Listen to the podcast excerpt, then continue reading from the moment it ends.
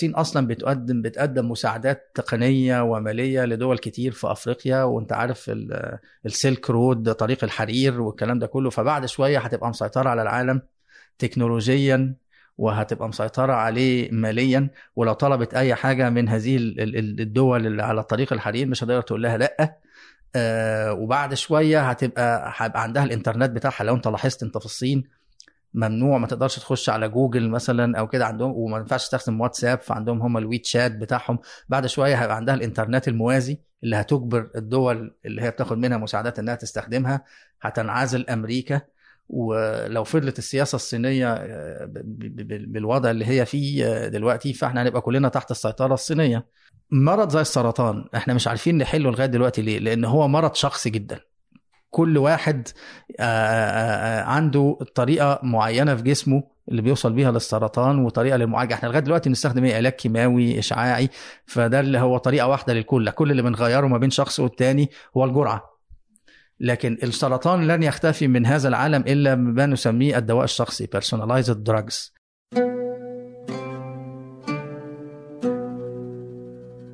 أهلا. هذا فنجان وأنا عبد الرحمن أبو مالح. ضيفي اليوم هو الدكتور محمد زهران أستاذ دكتور في جامعة آه، نيويورك آه، الأمريكية. آه، أستاذ متخصص في علوم الحاسب.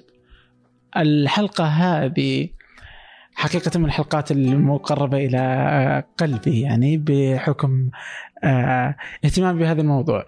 فعندنا حديث عن الذكاء الاصطناعي حديث عن المستقبل مستقبل التعليم مستقبلنا كعرب مستقبل آه يعني هل نستطيع أن ننافس آه اللي يحصل في الشرق في الصين أو في الغرب هنا في آه أمريكا. آه فهذا التنوع وهذا ال- اللي جالس يحصل عالميا آه، في التطور العلمي الثقافة العلمية عند المجتمعات حديث حقيقة رائع مبهج آه، في كثير من آه، المفاهيم والأشياء اللي ممكن كلنا كأشخاص كأسر كحكومات أن نستفيد منه ومن المستقبل. قبل أن نبدأ أود منكم أن تشاركوا هذه الحلقة مع من تعتقدوا أنها تهمه مشاركة الحلقات آه، من فنجان وإذاعة ثمانية. هي الطريقة الأمثل لمساعدة آه، ثمانية في الانتشار. وكذلك أود أن أشكر آه، الشريك آه، لنا في هذه الحلقة تطبيق المطار الذي ساعدنا في الوصول إلى نيويورك أما الآن لنبدأ. آه، أهلا دكتور. أهلا وسهلا وشكرا على ال- العزومة الكريمة. الله يعطيك العافية شكرا لك والله. يعني جيت آه، يعني وأنت للتو واصل نيويورك يعني بعد رحلة. ف... فشكرا جزيلا لك والله. آه... طيب أنت عالم في علوم الحاسب آه... درس آه، في جامعة نيويورك صار لك تسع سنوات تقريبا. تقريبا آه. آه... فبحكم التخصص وبحكم إنه هذا الشيء هو اللي اليوم الناس تتحدث فيه آه... تخاف من المستقبل؟ آه لما بتقول كده قصدك بيها المستقبل العلمي ولا المستقبل الاقتصادي ولا يعني مستقبل البشرية أول شيء. لا. بص هو مستقبل البشرية نقدر نقول إن هو داخل في نفق مظلم ل- لعدة أشياء يعني لعدة أسباب. يعني. انت زي ما إحنا كنا لسه بنتكلم قبل التسجيل على ال global warming والاحتباس الحراري يعني السنة دي هو إحنا قلنا في الصيف ده أول مرة مدينة زي باريس تشوف حرارة 45 سلسيوس واصلا مدينة زي باريس ما كانتش مجهزة يعني أغلب البيوت ما فيهاش air condition فده. خلى الموضوع بالنسبة لهم صعب ما كانوش متوقعين حاجة زي دي والموضوع هيفضل يسوء طالما إحنا ما يعني ما بنعملش حاجة ما بنعملش حاجة دي من ضمنهم حاجات كتير جدا. يعني مثلا آه، آه، آه، أغلب دولنا العربية حيز إن لم يكن كلها ما عندناش ما نقدر نسميه environment friendly. يعني إيه بنستخدم بلاستيك كتير؟ ما عندناش آه، يعني اقتصاد آه، في استهلاك المية. يعني الناس كلها تلاقي اللي بيدلق المية مش عارف إيه يفضل فاتح الحنفية على طول ما أعرفش إيه. بنستخدم آه، طاقة بكمية كبيرة يعني من كأنها كأنها لا ينضب معينه يعني. فكل دي حاجات مخلية ده غير إن طبعا عدد السكان بيزيد في العالم كله. آه، الموارد ما بتزيدش. بنفس الإضافة بتاعت عدد السكان. يكفي بس إن أنت تبص على الرقعه الزراعيه في العالم وإحنا أهو لو أنت متابع من الأسبوع اللي فات غابات الأمازون اللي هي بتطلع تقريبا 20% من الأكسجين في هذه الكرة الأرضية بتولع.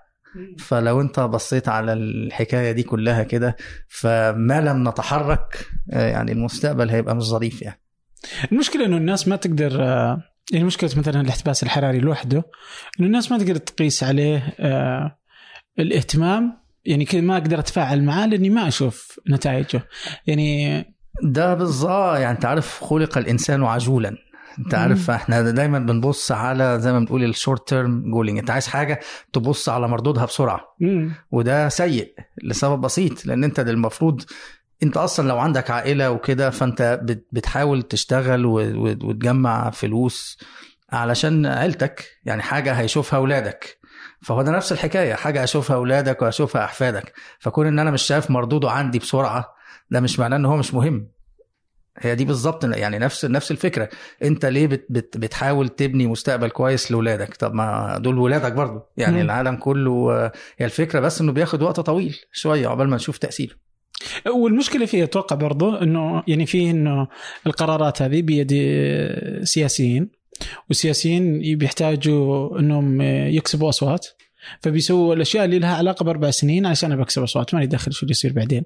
يعني زي مثلا غابات الأمازون إنه الرئيس البرازيلي اللي مسوي فيها وكذا. ف فهذه إنه بينما إنه المشكلة ما تأثر على الدولة لحالها تأثر على العالم كله. فما بين إنه الدولة تشوف مصلحتها ولا تشوف مصلحة العالم كله. آه بس أنا ليا تحفظ على حكاية انها بأيدي ال- السياسيين. يعني ممكن أي واحد في بيته يرشد استهلاك المية. دي مش محتاجه إن حد سياسي يقول لك آه ممكن السياسيين يقولوا طب إحنا هنزود آه، آه، آه، سعر المية مثلا. بس من غير ما يقول حتى أنت already عارف الموضوع عارف إن أنت لما تستخدم بلاستيك البلاستيك بيقعد آلاف السنين علشان يتحلل. فأنت كده بتعمل تلوث للبيئة. ف already عشان ودي أساسا آه، آه، يعني الفكرة اللي خلتنا نبتدي حكاية إن إحنا نبص على الثقافة العلمية لدولنا العربية. لأن الثقافة العلمية أنت بتعلم الناس بتعلم رجل الشارع اهميه إنه ما يستخدمش بلاستيك إنه يرشد استهلاك الطاقة استهلاك المية لأن ده هيبقى ليه مردود سيء على أولاده وأحفاده بعد كده. هي دي نفس ال... ليه دايما حد يقول لك أنا عايز ألف كتاب عشان لما أموت الناس تفتكرني بيها؟ طب ما أنت برضو لو عملت يعني آه، عملت البيئه بطريقة زي الزفت ما هيبقى هي- هيبان برضو في أحفادك ما هي نفس الطريقة. بس ما بيعرفوا إنه مثلا محمد زهران هو اللي تسبب في الموضوع ده. مهم. ربنا عارف. يعني آه، آه، هي الفكرة بس إيه يعني خليني أقولها كده بالبلدي. هي دايما الناس بتعمل حاجة من باب الفشخرة. يعني إيه منظرة يعني. يعني أنا مم. ألفت كتاب عشان الناس يقولوا ده ألف كتاب ده مش عارف إيه. إنما الناس مش هيقولوا ده ما بيست... بيرشد في استهلاك المية مش عارف إيه الكلام ده كله. فاحنا لو شلنا المنظرة من المنظومة ودي حاجة مش سهلة الناس هتفهم. فأنت مم. محتاج تهذيب النفوس شوية في حكاية ال- المنظرة دي ومحتاج ثقافة علمية لرجل الشارع مش ثقافة علمية للطلبة في الجامعة كده لرجل الشارع. يعني لازم توصل الثقافة العلمية لرجل الشارع بطريقة سهلة وطريقة شيقة وطريقة توري مردوده عليه هو شخصيا وعيلته وولاده okay. وش تقصد مثلا بالثقافة العلمية؟ يعني مثلا الاحتباس الحراري اللي إحنا كنا بنتكلم عليه لو وقفت اي واحد في الشارع وسألته عليه مش هيعرف. هيجيب لك أمثلة بس. يقول لك يا بص اللي حصل في باريس بص مش عارف التلج في القطب الشمالي مش عارف إيه والكلام ده كله. لكن مش هيقدر يقول لك ده مردوده إيه عليه هو. على بلده على أولاده على اقتصاد بلده. فإحنا لو فهمنا الناس الاقتصاد الح... ال- الاحتباس الحراري ده بيجي إزاي وليه وب... و... و... وفي نفس الوقت إيه اللي بيحصل لو أنا كملت بطريقة معيشتي اللي زي ما هي هيبتدي هو يغير طريقة حياته. لأن أنت مم. ممكن يشوف نتائج سيئة للي هو بيعمله في حياته. مش هيحتاج حتى يوصل لغاية لأن الموضوع بيمشي بتسارع سيء. لو إحنا بصينا على ال على ال يعني الكيرفز ال ال أو ال ال ال ال التحولات. التحولات اللي بتحصل لا بتمشي بطريقة متسارعة مش زي زمان. اي لا هي فعلا مخيفة. يعني اللي جالس يصير في مثلا في الاحتباس الحراري مثلا شكل من الأشكال المخيفة حقيقه آه، وكيف ممكن يصير وغير قابل للعلاج. يعني واللي اليوم بنحافظ عليه بشوية مثلا اقتصاد.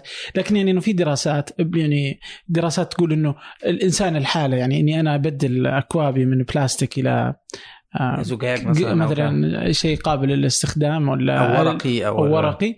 إنما أثره بسيط إذا ما تحركت الشركات نفسها. لا هو الشركات هي هي المصيبة. يعني حتى يمكن إحنا عربيا ما عندنا ذاك الإنتاج إحنا مستهلكين أكثر. فما أثرنا مو بزي الدول المنتجة. هي اللي هي المصيبة. هو هنا بقى خليني آه، أرجع للجملة اللي أنت قلتها إنه ال- ال- السياسيين بيبصوا على أربع سنين وكده. هي العملية على فكرة ما لهاش علاقة بالسياسة. العملية ليها علاقة بالاقتصاد. أوكي. في الآخر اللي جاب الدنيا ورا هي الشركات عابرة القارات لأن هم دول أساسا اللي بيمول- بيمولوا السياسيين ده اولا وهم اللي بيبص. بس أنت لو لاحظت هتلاقي بعض الشركات دلوقتي ابتدت من موضوع علشان موضوع ال global warming والكلام ده كله تقول لك طب ده إحنا هنستخدم كذا طب ما إحنا مش عارف إيه. يعني في في آه، آه، وأنا داخل أجيب قهوة من من ساعتين هنا ففي بقى يعني من غير ما أقول اسامي يعني قول. آه، كانت داخل Whole Foods. ف Whole Foods ابتدوا يقولوا إحنا خلاص هنبطل نستخدم ال ال- ال- اللي هي عارف ال- المزازات؟ آه البلاستيك وهنستخدم ال- الورق وشايفين إن ده كويس فابتدت بعض الشركات طبعا ممكن تكون بعض الشركات بتعمل كده من باب ال marketing مش. من باب إن هو شايف بس بعد شوية وقت كل ما هتعلم الناس أهمية ال- ال global warming ومدى سوء الوضع كل ما هم الناس نفسهم هيقدروا يعملوا ضغط على الشركات عابرة القارات لأن هم دول في الآخر اللي بيشتروا مم. فانت لو فهمت الناس الناس تقدر تعمل ضغط كويس. طيب على شركات عابره القارات وعلى ال- الأشياء اللي الناس تخاف منها آه في عندنا جوجل أمازون okay. آبل. هذه من الشركات المخيفة اللي عابرة القارات لأنها ما تحتاج إنها تتواجد في الدول الثانية بينما إنها جالسة توصل لكل العالم. ده آه ده كده هياخدنا بقى لنقطة تانية. آه الذكاء الصناعي. هذا اللي كنت بقوله. يعني الذكاء الاصطناعي ناس كثير تتكلم عنه. وأصبح يعني في في ناس داخل ال ال ال يعني آه، من العلماء والناس اللي داخل المجال اللي تقول لا مو مخيف ومستحيل إنه يأثر أثر كبير. في ناس زي كذا. وفي ناس برضو في نفس الجهة. يعني إيلون ماسك واحد من الناس اللي طلعوا هذه السالفة بشكل كبير بما إنه مؤثر. آه إيلون ماسك وستيفن هوكينج الاثنين خايفين من. الموضوع ده. وهو خوف لا أساس- ولا ما يخوف؟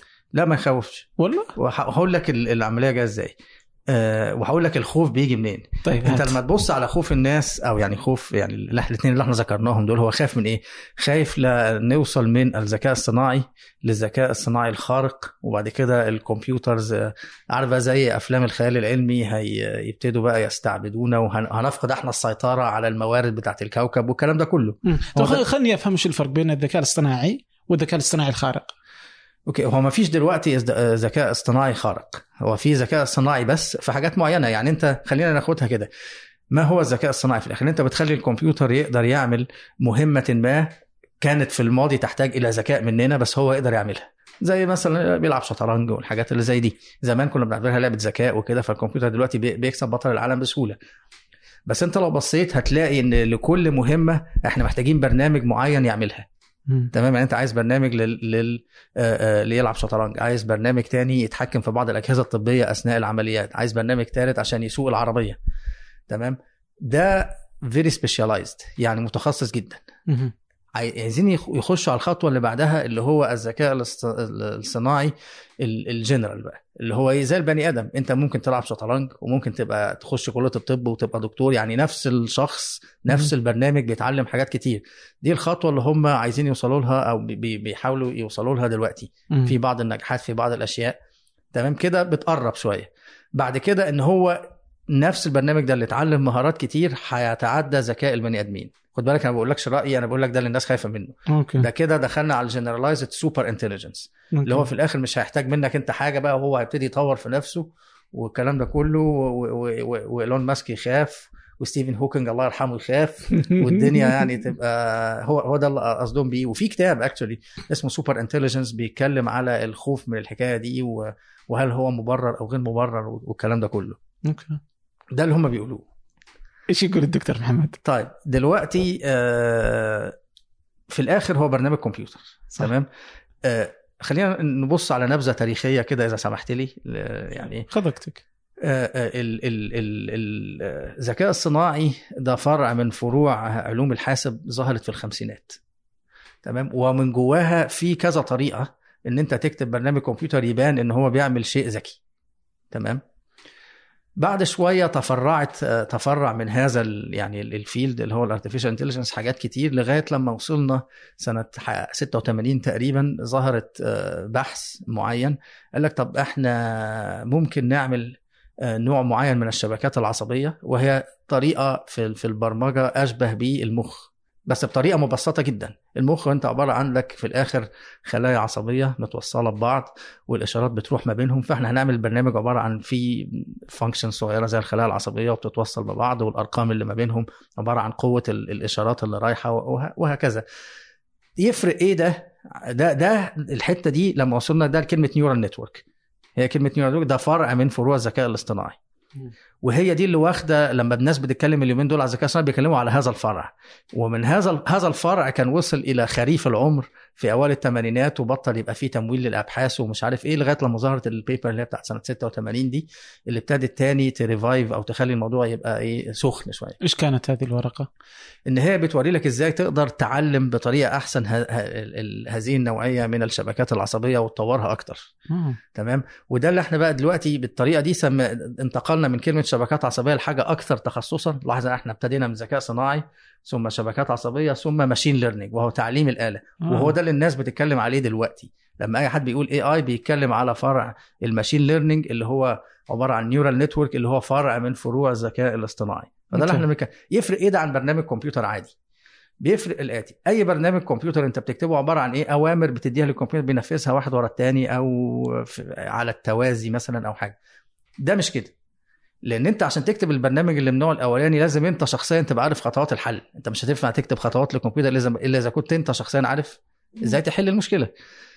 في برامج ال machine learning أنت مش محتاج تعرف إزاي تحل المشكلة. أنت بس محتاج تدي للبرنامج ده أمثلة. يعني مثلا أنت عايز توري له اشعات طبية وتقول له بص الأشعة دي معناها إن المريض ده عنده سرطان. وأدي الأشعة الثانية بتقول إن هو ما عندوش سرطان. وتدي له أمثلة كتير. بعد شوية هو بقى بيظبط نفسه. زي ما المخ بيعمل. لو اديت له أشعة ما شافهاش قبل كده يقدر يقول لك. ويعني بدقة عالية دلوقتي تفوق حتى الأطباء ال- يعني اللي عندهم خبرة. يقدر يقول لك إذا كان العيان ده عنده سرطان ولا ما عندوش سرطان. فأنت المرة دي عشان كده اسمها ماشين ليرنينج هي بتتعلم لوحدها. أنت بتديها أمثلة بس. وهو ده اللي موجود دلوقتي. علشان كده الكلمة اللي بتيجي دايما مع الذكاء الصناعي أو ال machine learning هو ال big data ال big data وهو البيانات الضخمة البيانات الضخمة لأن البيانات الضخمة دي هي اللي أنت بتطلع منها الأمثلة اللي بتعلم منها اللي بتعلم بيها ال- ال machine عشان بعد كده تقدر تعمل تسوق العربية لوحدها آه، تدي علاج لمريض و- وهكذا يعني. okay طيب اليوم عندنا اللي هو آه، آخر شيء التعلم العميق هو تعلم الآلة ما هو ال machine learning ده نفسه آه، عبارة عن شبكة عصبية لو الشبكة العصبية دي بقت كبيرة. دخلنا لل deep learning اللي هي part of ال machine learning يعني هي في. الآخر deep learning machine learning neural network AI هي في الآخر حاجة جوه حاجة فرع دقيق جدا من الذكاء الصناعي في الآخر. okay. طيب الحين عندنا الذكاء الاصطناعي ال- ال- فيه مهمات معينة قادر إنه يتفوق فيها على الإنسان. تمام مثلا آه، يقدر يتعلم طبعا ما يطفي ما ينسى الشطرنج يقدر يكسب إيه. بطل العالم خلاص إيه دلوقتي خلاص ما, ما في أحد يقدر يغلب الآلة في الشطرنج. نهائيا صح؟ خلاص تفوق و- الإنسان و- قطعاً. وبطل العالم هيتغلب بسهولة جدا على الصفر يعني من أي برنامج كمبيوتر بيلعب شطرنج بتنزله ببلاش على الآيباد بتاعك. يعني مش محتاج حتى م- كمبيوتر كبير. يعني أول مرة الكمبيوتر يكسب بطل العالم كان سنة 97 و IBM عملت Deep Blue كان جهاز كبير دلوقتي الآيباد بيكسب بطل العالم فخلصت ال- ال- الليلة دي خلاص. ف ومع الوقت تحس إنه بيصير آه، ال- الآلة الطبيب أفضل من ال- الإنسان الطبيب صح؟ آه, آه بس في مشكلة هنا إيش؟ يعني مثلا آه، مشكلة ال machine learning دي أو التعلم العميق أو تعلم الآلة إن هي بتديك الحل. يعني تدي له مثلا تقول له والله دي الأعراض اللي عند هذا المريض فهيقول لك آه المريض ده عنده آه هذا المرض والعلاج كذا. لكن عمرها ما هتقول لك لغاية دلوقتي هي وصلت إزاي لهذا الاستنتاج. فأنت كده مش هتقدر تثق فيها. ما أقدر أثق فيها ك ك... يعني- كطبيب أو ك... أو على- ك... كمنشأة. بس أنا كمريض هذه أدق من الإنسان صح؟ فودي هي آخذها. أدق من الإنسان بس لازم ناخد الأرقام دي ب ب يعني إيه بحذر شوية يعني كيف؟ مثلا لو إيه لو قلنا إن الإنسان آه، دقته 96% والآلة في التشخيص 98% هي أحسن. بس ممكن ال 2% بتاعتها دي تودي ناس كتير في داهية لكن ال 4% بتوعنا تبقى في حاجات آه، آه، أقل خطورة علشان. كده لغاية دلوقتي حتى لما ال- المكنة في أكثر دقة في يعني هي لقوها أكثر دقة بكثير في سرطان الثدي مثلا في تشخيص سرطان الثدي من البني آدمين بس لغاية دلوقتي ما تقدرش تعتمد عليها بس لازم في طبيب بشري يبص على الحاجات ويتأكد علشان كده IBM كمان لما عملت واتسون.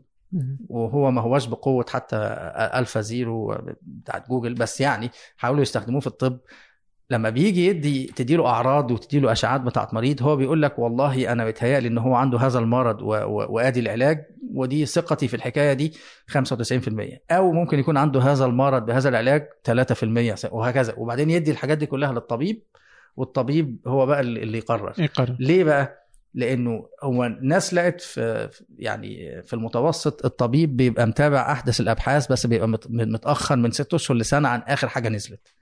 الكمبيوتر يقدر يعرف أي حاجة لغاية امبارح. لو أنت قدرت تظبط فهو على الأقل هيبقى عنده حاجات أكثر دقة. بس في نفس الوقت الم- الموضوع في الآخر هيرجع للحس البشري. لغاية دلوقتي المخ البشري أفضل من الكمبيوتر في الحاجات اللي محتاجة تاتش يعني إيه تفرق ما بين الحاجات الصغيرة قوي. يعني إيه؟ آه يعني مثلا الكمبيوتر دلوقتي يقدر يألف مقطوعة موسيقية وما تقدرش تفرق هذه المقطوعة من مقطوعة مألفها آه بني آدم. لكن الكمبيوتر ما تقدرش تديله قصيدة وتقول له لحنها لأن هذا يستلزم بقى الانفعال بالمعاني والكلام ده كله. فالحاجات دي لسه الكمبيوتر ما يقدرش الكمبيوتر يقدر يرسم. وابتدى دلوقتي يعرضوا في بعض ال ال- ال- المتاحف هنا في نيويورك بعض اللوحات عملها اجهزه الكمبيوتر يعني. عجيب.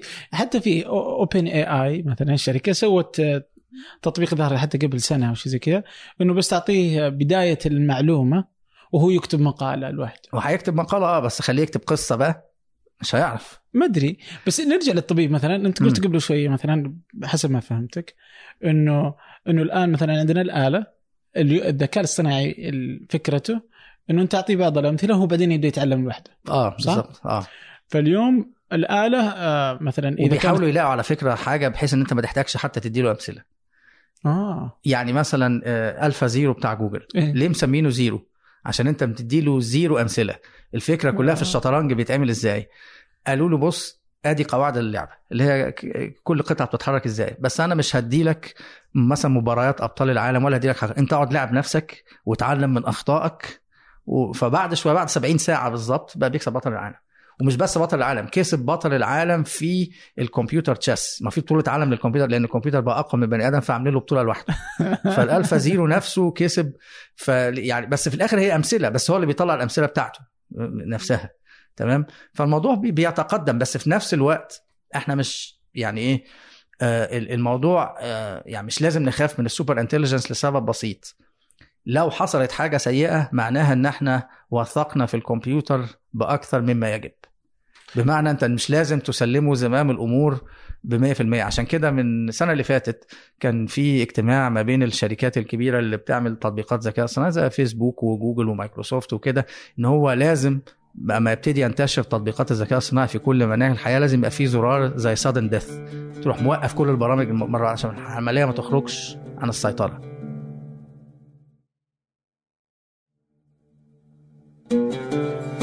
أنا برجع كذا احس أحس إن المآل إنه الإنسان يجب إنه يثق بالآلة فبمشي مثلا على الطب لأن أحس إن الطب هو هو المثال اللي يتعلق بالإنسان مباشرة يعني تمام. بحياتي إما اني اعيش أو أموت تمام فإذا وثق الإنسان بأنه الآلة هي اللي بتعالجه فمفترض إنه يثق فيها في أي مكان ثاني. فإذا قلنا إنه الطبيب آه يقدر إنه الآلة تتعلم لوحدها تقدر تشخص أفضل اليوم بنسبة بسيطة مثلا اليوم تشخص أفضل من الإنسان. آه في بعض الحاجات. في بعض الحاجات. بس مع الوقت شوي شوي اللي بتصير إنها تقدر تاخذ أشياء كثيرة. بس حتى في بعض الحاجات هذه اليوم الطبيب يعني مثلا لنفرض إنك أنت طبيب. أنت قادر على إنك آه، يعني عندك علم محدود وفقا للي أنت درسته وفقا للي أنت اطلعت عليه وآخر الأشياء اللي أنت اطلعت عليها وفقا للي أنت قلتها ست أشهر مثلا. وفقا لتجاربك برضو الطبيب بيتعلم من تجاربه اللي جالس يأديها. والتشخيص اللي جالس يقوله. أحيانا يتوقع إنه كذا بس ما هو متأكد. بس شلون يتأكد؟ يتأكد مع التجارب حبة حبة. تجاربه فردية بينما تجارب الآلة كمية متراكمة. تمام. فالتجربة اللي تصير في كينيا في غانا في السعودية في اليابان في مصر في الكويت في أمريكا في البرازيل كلها في آلة واحدة. هذه جالسه لحالها تعرف كل جس... كل شيء جالس يصير. وما تنسى وتأخذ هذا التراكمي فاهم؟ فهو تعليم تراكمي دائم غير قابل للنسيان. و... طيب آه خليني وموجود في كل مكان مستنسخ. يعني الطبيب اللي يعالج في نيويورك يعني ما عاد بتصير نيويورك هي مدينة العلاج مثلا. لنفرض إنها كانت. ما راح تصير لأنه نفس الآلة هذه أقدر أحطها مثلا في الرياض. تمام تشتغل. تمام. فما يحتاج أطباء يصيرون. فأنت مش محتاج بني ادمين يعني سؤالك ان أنت مش محتاج يعني ما تحتاج حتى بن... يعني بيصير الطب أفضل بكثير ما يجعل الحكومات تفرض إنه هذا هو الشكل الموجود إنه أوفر عليها عشان تعالج مواطنينها الشركات راح تستخدم هذا الشكل في إنها تبيعه فاقتصاديا بيكون مربح أكثر.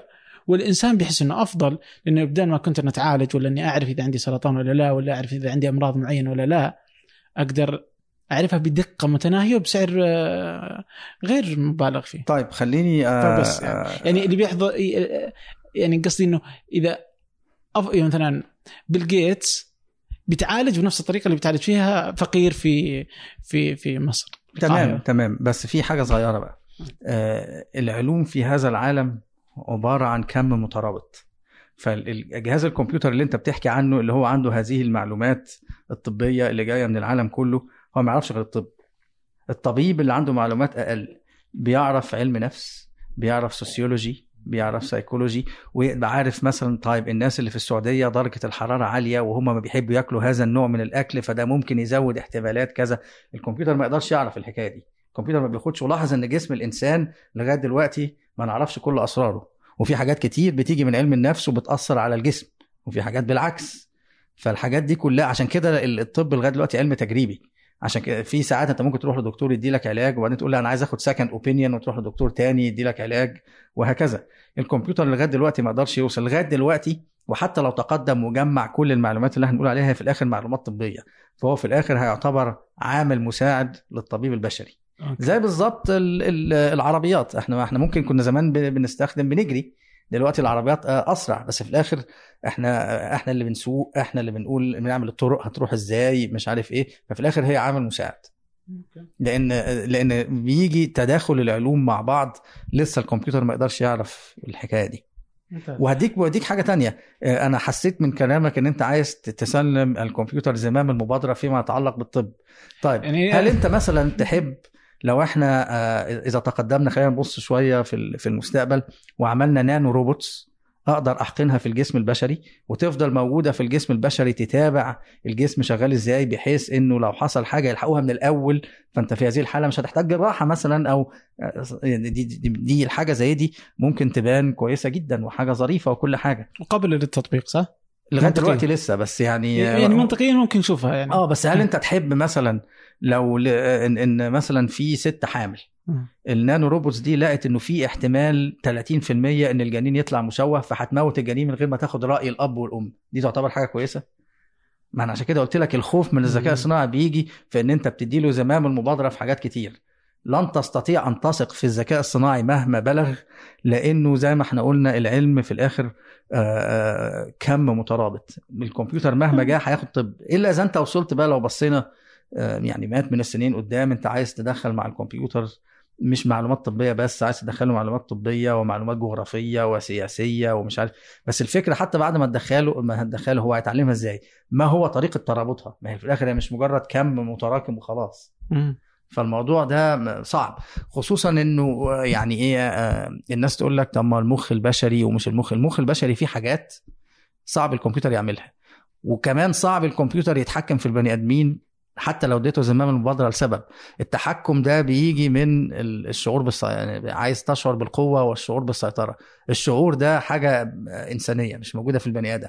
فالكمبيوتر مش هيبقى عايز إن هو يعني يبقى متوج وهو القادر على كل شيء مش بيحس بالحكاية دي. هو في الآخر برنامج طلع أو نزل برنامج بس البرنامج معمول بطريقة تانية أقرب إلى الشبكات يعني بطريقة مبسطة يعني الشبكات العصبية بتاعت المخ وبس. طيب تتوقع إذا إذا قلنا إنه الآلة ما راح تتفوق على الإنسان بس إنه ممكن يصير في إنسان خارق؟ فيصير إنسان مدموج مع الآلة؟ آه، في بعض الحاجات يعني وأنا صغير كان في مسلسل اسمه ستيف أوستن اللي هو وكان بعد كده ظهر Bionic Woman والكلام الظريف ده. طبعا يعني إيه آه، يعني هو ممكن يعني الأجهزة التعويضية دي تبقى جامدة. ممكن تتقدم. لغاية دلوقتي الأجهزة التعويضية مثلا لو حد فقد إيد أو رجل أو كده مش بنفس كفاءة ال- الأجهزة الأصلية. خصوصا إنه آه، لو ركبت مثلا رجل صناعية دي ممكن تخليك تمشي بسرعة بس في نفس الوقت مش هتحس بيها زي ما بتحس بالرجل الأصلية. فده بيقلل إحساسك بيها. أنت في الآخر وأنت بتجري بتحس إن أنت ماشي على رمل بتحس إن أنت ماشي. لكن لو ركبت رجل صناعية مش هتحس بالكلام ده. فده هيقلل مشاعرك انت نفسك. آه ممكن تلاقي نفسك بتجري بسرعة. لو الأجهزة دي تقدمت يعني بعد عشرات السنين أو كده بس في نفس الوقت مشاعرك انت نفسها هتقل. يعني هتبقى انت مش مبسوط. okay صح. ممكن. بس إنك بتصير سريع ما ما تتعب. آه بس صح. الفكرة أنت عايز تبقى سريع ليه؟ ما وما, وما تتعور. آه بس يعني أنا قصدي أنت عايز تبقى سريع ما أنت عندك العربية. وبعد شوية تبقى العربيات الطائرة وحاجات اللي زي دي. فأنت شخصيا عايز عايز مثلا تبقى قوي تقدر تشيل كذا طن ليه وأنت already عندك آلات رافعة. انت ما نفكر فيها. هي الحكاية دي اتزرعت فينا عشان وإحنا صغيرين بقى المارفل وسوبرمان ومش عارف الناس بقى. فده شعور الفشخرة اللي أنا قلت عليه من الأول اللي هي المنظرة. آه. إنما في الآخر أنت مش محتاج كبني آدم تبقى كده. أنت محتاج يبقى عندك مشاعر في الآخر لأن في السيطرة عشان تخلي هذه الدنيا مكان أفضل التكنولوجيا نمرة اتنين. نمرة واحد المشاعر. لو هنفكر فيها كده. أوكي. بس الكمبيوتر يقدر يلعب بالمشاعر. تتذكر اللي, اللي صارت على فيسبوك القضية؟ يوم تلاعبت مشاعر بعض الناس كانت تبغى تجرب تجربة فتلاعبت بمشاعر الناس بعدين ما هي تلاعبت بمشاعر الناس لكن هي ما نفسها ما عندهاش مشاعر. إي أدري بس تقدر تتلاعب مشاعرك. ما هو ده شيء سيء. ما هي دي بقى. الفكرة. علشان كده لأن إحنا كده سم- سلمنا الكمبيوتر زمام المبادرة في حتة ما كانش المفروض ياخد فيها زمام المبادرة. علشان نفضل آه، كل شيء تحت السيطرة لازم نبقى عارفين كويس أين نطبق الذكاء الاصطناعي؟ أين نستخدم الكمبيوتر؟ وأين لا نستخدم الكمبيوتر؟ يعني مثلا آه، هل أنت عايز الكمبيوتر يألف مقطوعة موسيقية؟ ممكن يعني ممكن مثلا يع- يعرف هو لغاية دلوقتي لسه الناس ما وصلتش قوي. للشعور بالجمال. يعني إزاي في مقطوعة موسيقية تعجبك وما تعجبنيش مثلا.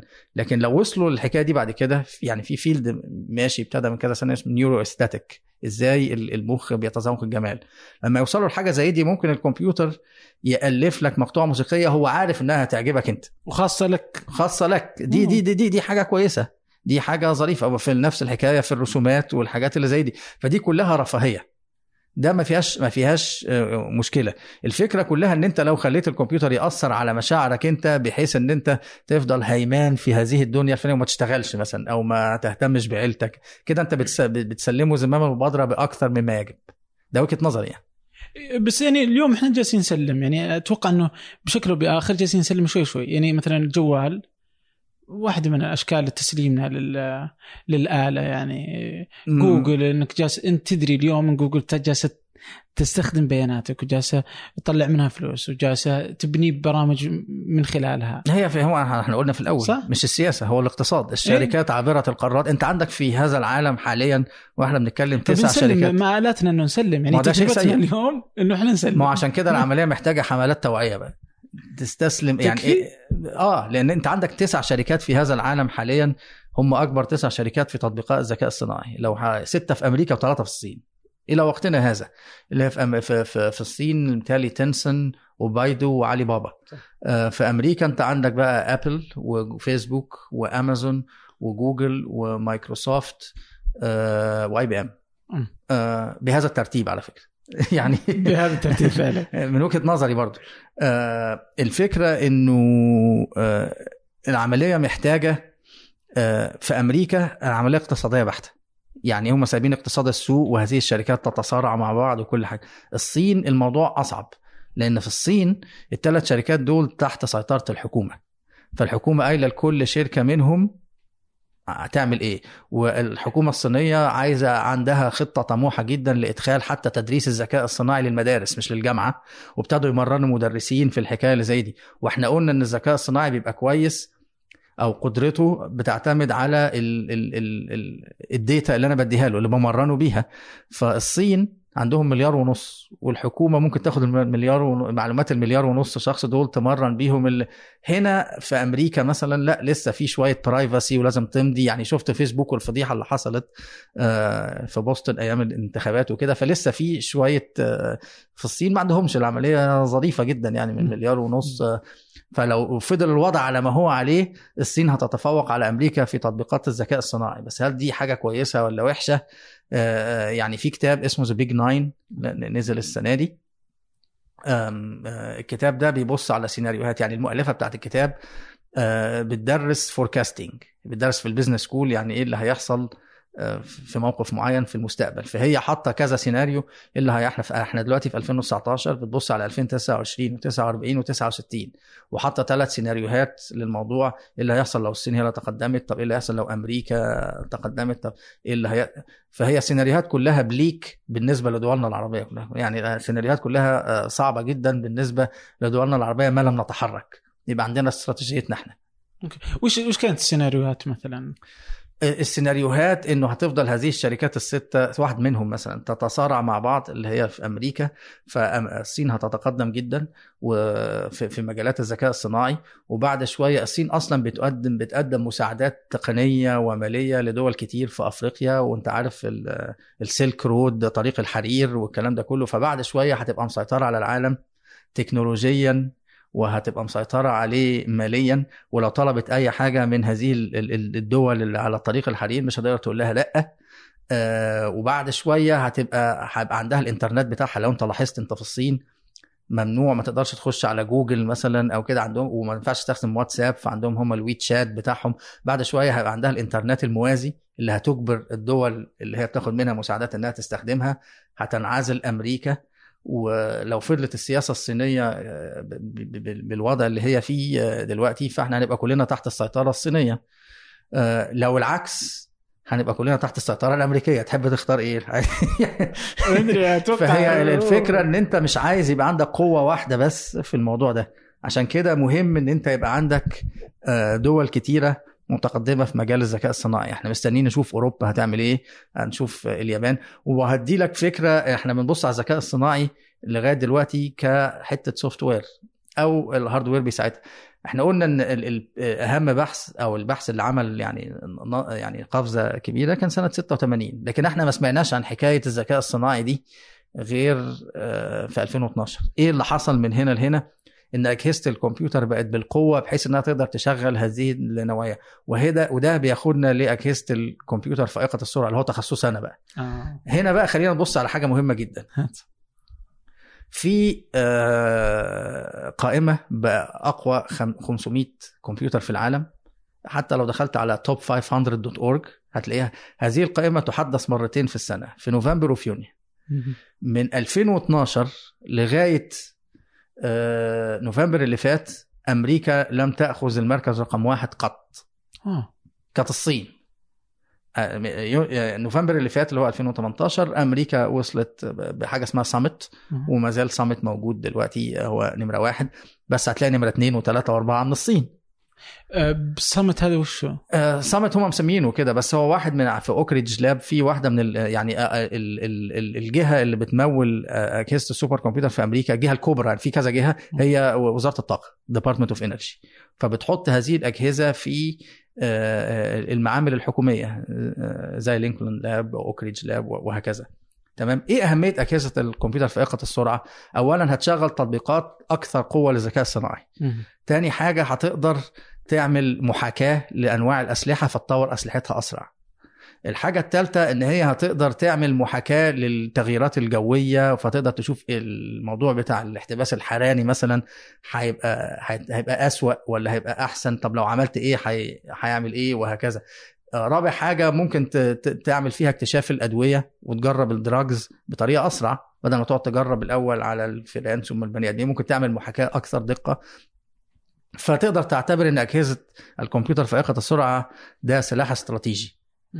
و آه، ال- يعني في في آه، اللي بيسموه ال holy grail ولا هي أهم حاجة لكل الدول أمريكا والصين واليابان والاتحاد الأوروبي بيتخانقوا عليه نوع اسمه exascale. exa يعني 10 آه، أس 18 مم. آه، يعني عايز مكنة تعمل على الأقل 10 أس 18 عملية حسابية في الثانية.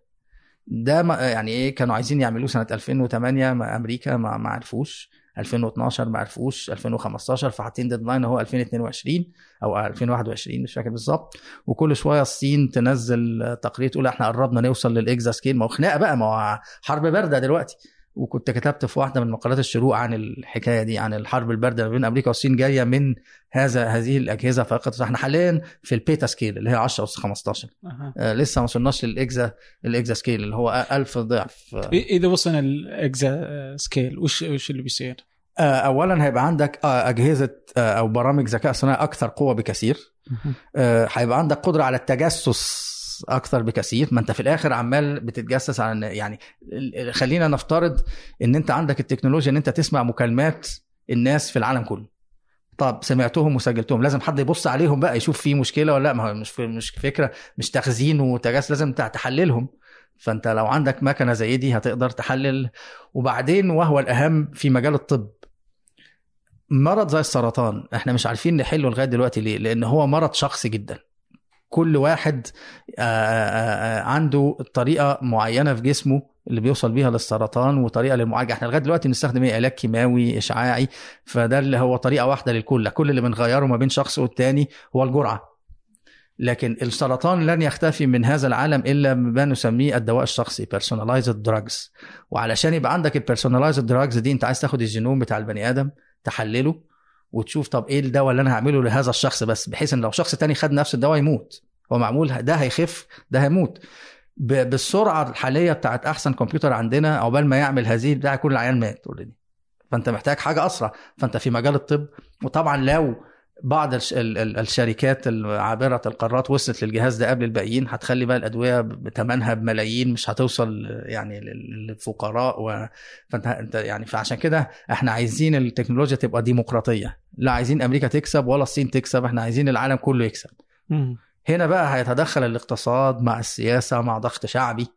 يعني عملية بقى محتاجة تفكير شوية. أو, أو, أو ممكن يعني جوجل خصوصا عندها واحدة من الشركات اللي متخصصة في الطب يعني. بز... آه ب... ب... ب... يعني واحدة من شركات الفابت اللي هي تملك جوجل آه، في الطب. ف...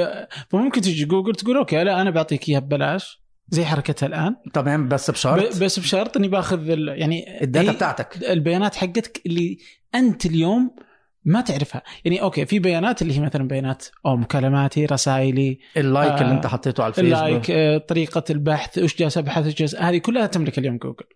ف... وأعرف وش تملك. يعني يعني عندي تصور وش تملك.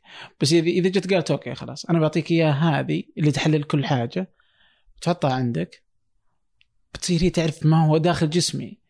كيف كيف أنا أفكر أصلا؟ آه، ت- تبي تعرف أشياء أنا ما اعرفها عن ج- جسمي ومن ثم هي تبدأ تأخذ بيانات صارت تعرف داخل وخارج جسمي تصير شركة واحدة يا هو بص يعني فاهم قديش مخيف؟ هو مش هو مخيف طبعا يعني بس هي الفكرة في حاجة ما فيش حاجة ببلاش أصلا في هذا العالم. أوه، يعني أكيد. انت بتنزل فيسبوك ببلاش وبتعمل account ببلاش بس عشان هو بيجمع عنك معلومات وبيستخدم المعلومات دي حاليا في حاجة واحدة بس هو ال marketing. يعني بتلاقي إعلانات ليك أنت شخصيا مش عارف إيه الحاجات اللي زي دي. آه إنما فكرة بقى إن هو يعرف أنت بتفكر في إيه هو هيقدر يستنتج بس مش هيقدر يعرف. في فرق كبير. يعني مثلا أقول لك أنا هعرف أنت بتفكر في إيه بنسبة 95% بس مش بنسبة 100 لأن لسه المخ البشري فيه أسرار كتير إحنا ما نعرفهاش. وخد بالك إنه مثلا حاجة زي الوعي كونشسنس. إحنا ما نعرفش هو إيه.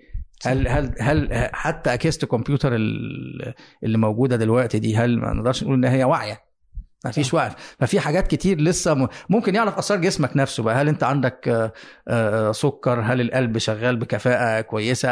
ماشي. في الحالة اللي زي دي ما مش مشكلة. ياخد هذه المعلومات. ما هو ممكن آه، دي هتفيد يعني في تشخيص ناس تانية بتاع وتفيدك أنت شخصيا. يقول لك آه والله أنت على فكرة ما تاكلش مش عارف إيه لأن ده ممكن يخلي ال- الكبد يعني فده ده ماشي. إنما يعرف أنت إزاي بتفكر بتهيألي لسه بعيد شوية الحكاية. دي. وما أعرفش هنوصل لها أصلا ولا لأ لأن المخ يعني يعني المخ نفسه إحنا ممكن نفتفته حتة حتة ونشوف كل اللي جواه بس العقل هي المشكلة. آه مشكلة والله. ومشكلة مش موجودة. يعني يعني آه كان من كام سنة في الجامعة بتاعتي عملوا زي ورشة عمل لمدة يومين عن فلسفة العقل. فكانت الناس اللي حاضرة بيتكلموا ناس من قسم سيكولوجي علم النفس ناس من ال neuroscience علم الأعصاب ناس من ال computer science علوم الحاسبات ناس من قسم فلسفة. فلما تلاقي ناس كتير بيحاولوا يجاوبوا على سؤال معين تعرف على طول ما فيش حد عارف الإجابة. كله بيحاول يبص لها من ناحية تانية. وعلى فكرة وجهة نظري إنه إحنا ابتدينا اللي بي بيبطئ شوية التقدم العلمي في عصرنا ده إن إحنا بنحط حوائط كتير وحواجز ما بين العلوم. كيف؟ يعني يقول لك ده انت متخصص في علم النفس مالكش انت دعوة بقى بالهندسة الكهربائية أو ابتدينا نقسم الحاجات. والعلوم دلوقتي بقى في علوم بتك... جديدة بتولد وفي علوم بتبقى آه تأثيرها بيبقى على علوم أخرى. عشان كده لما كنا حطينا المثال بتاع الطب قلنا إنه إن العالم كله إن العلوم كلها كم مترابط. فإحنا حكاية إن إحنا عمالين نحط يعني في حد كان حتى كتب لهم نكتة زمان من كام سنة قال لهم نيوتن لو كان موجود دلوقتي. في الجامعة كنتوا هترقوه؟ هترقوه الأستاذ مساعد لأستاذ أستاذ مشارك. طب ولو هترقوه هيبقى فاني قسم ميكانيكا ولا رياضة ولا فيزياء؟ آه. هي دي نفس يعني في في عالم أمريكي هو مات 2003 اسمه هيربرت سايمون. هيربرت سايمون ده الوحيد على حد علمي اللي اخذ ال Turing Award دي أعلى جائزه في مجال الكمبيوتر لأن مفيش نوبل في الكمبيوتر. وفي نفس الوقت اخذ نوبل في في الاقتصاد. وجامعة هارفارد ادت له الدكتوراه الفخرية في القانون. يعني هو كان أستاذ في ست أقسام.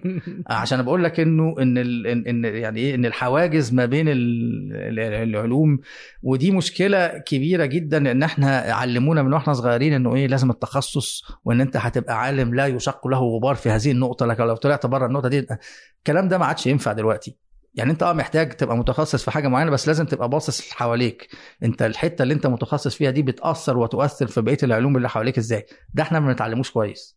دي مشكلة كبيرة في التعليم. ليه في الثانوية العامة؟ آه أنا ما أعرفش طبعا في السعودية الموضوع بس بتهيألي تبقى شبه حتى الدول العربيه كلها شبه بعض. ليه بقى في علمي وأدبي وده ياخد حاجة؟ ليه المنطق مثلا مادة اسمها المنطق بيدرسوها في أدبي مش في علمي؟ مش محتاجين المنطق مش محتاجين اللوجيك في العلمي مثلا. يعني آه فلازم نشيل شوية. يعني لازم يحصل آه تغيير كبير جدا في موضوع التدريس.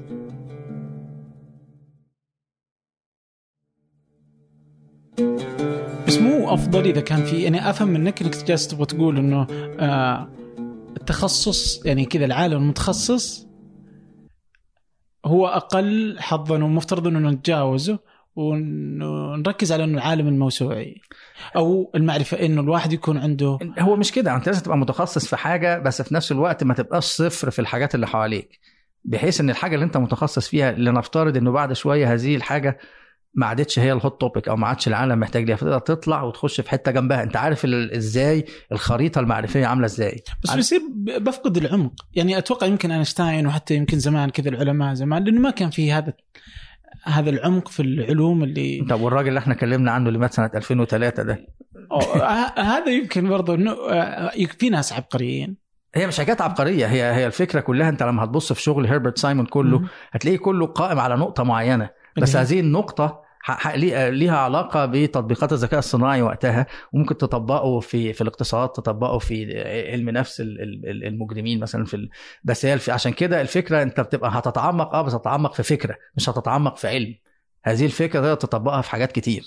ما ينفعش تقول أنا مهندس كهرباء مش هعرف غير الحتة دي بس. لا انت هتقول آه أنا بعرف إزاي الأجهزة الإلكترونية ممكن تتداخل مع بعض وإزاي آه قانون جديد ظهر في الفيزياء هيأثر عليا وهكذا. لأن في الآخر حاجة زي علوم الحاسب مثلا computer science ده في الآخر خرج من رحم الرياضيات.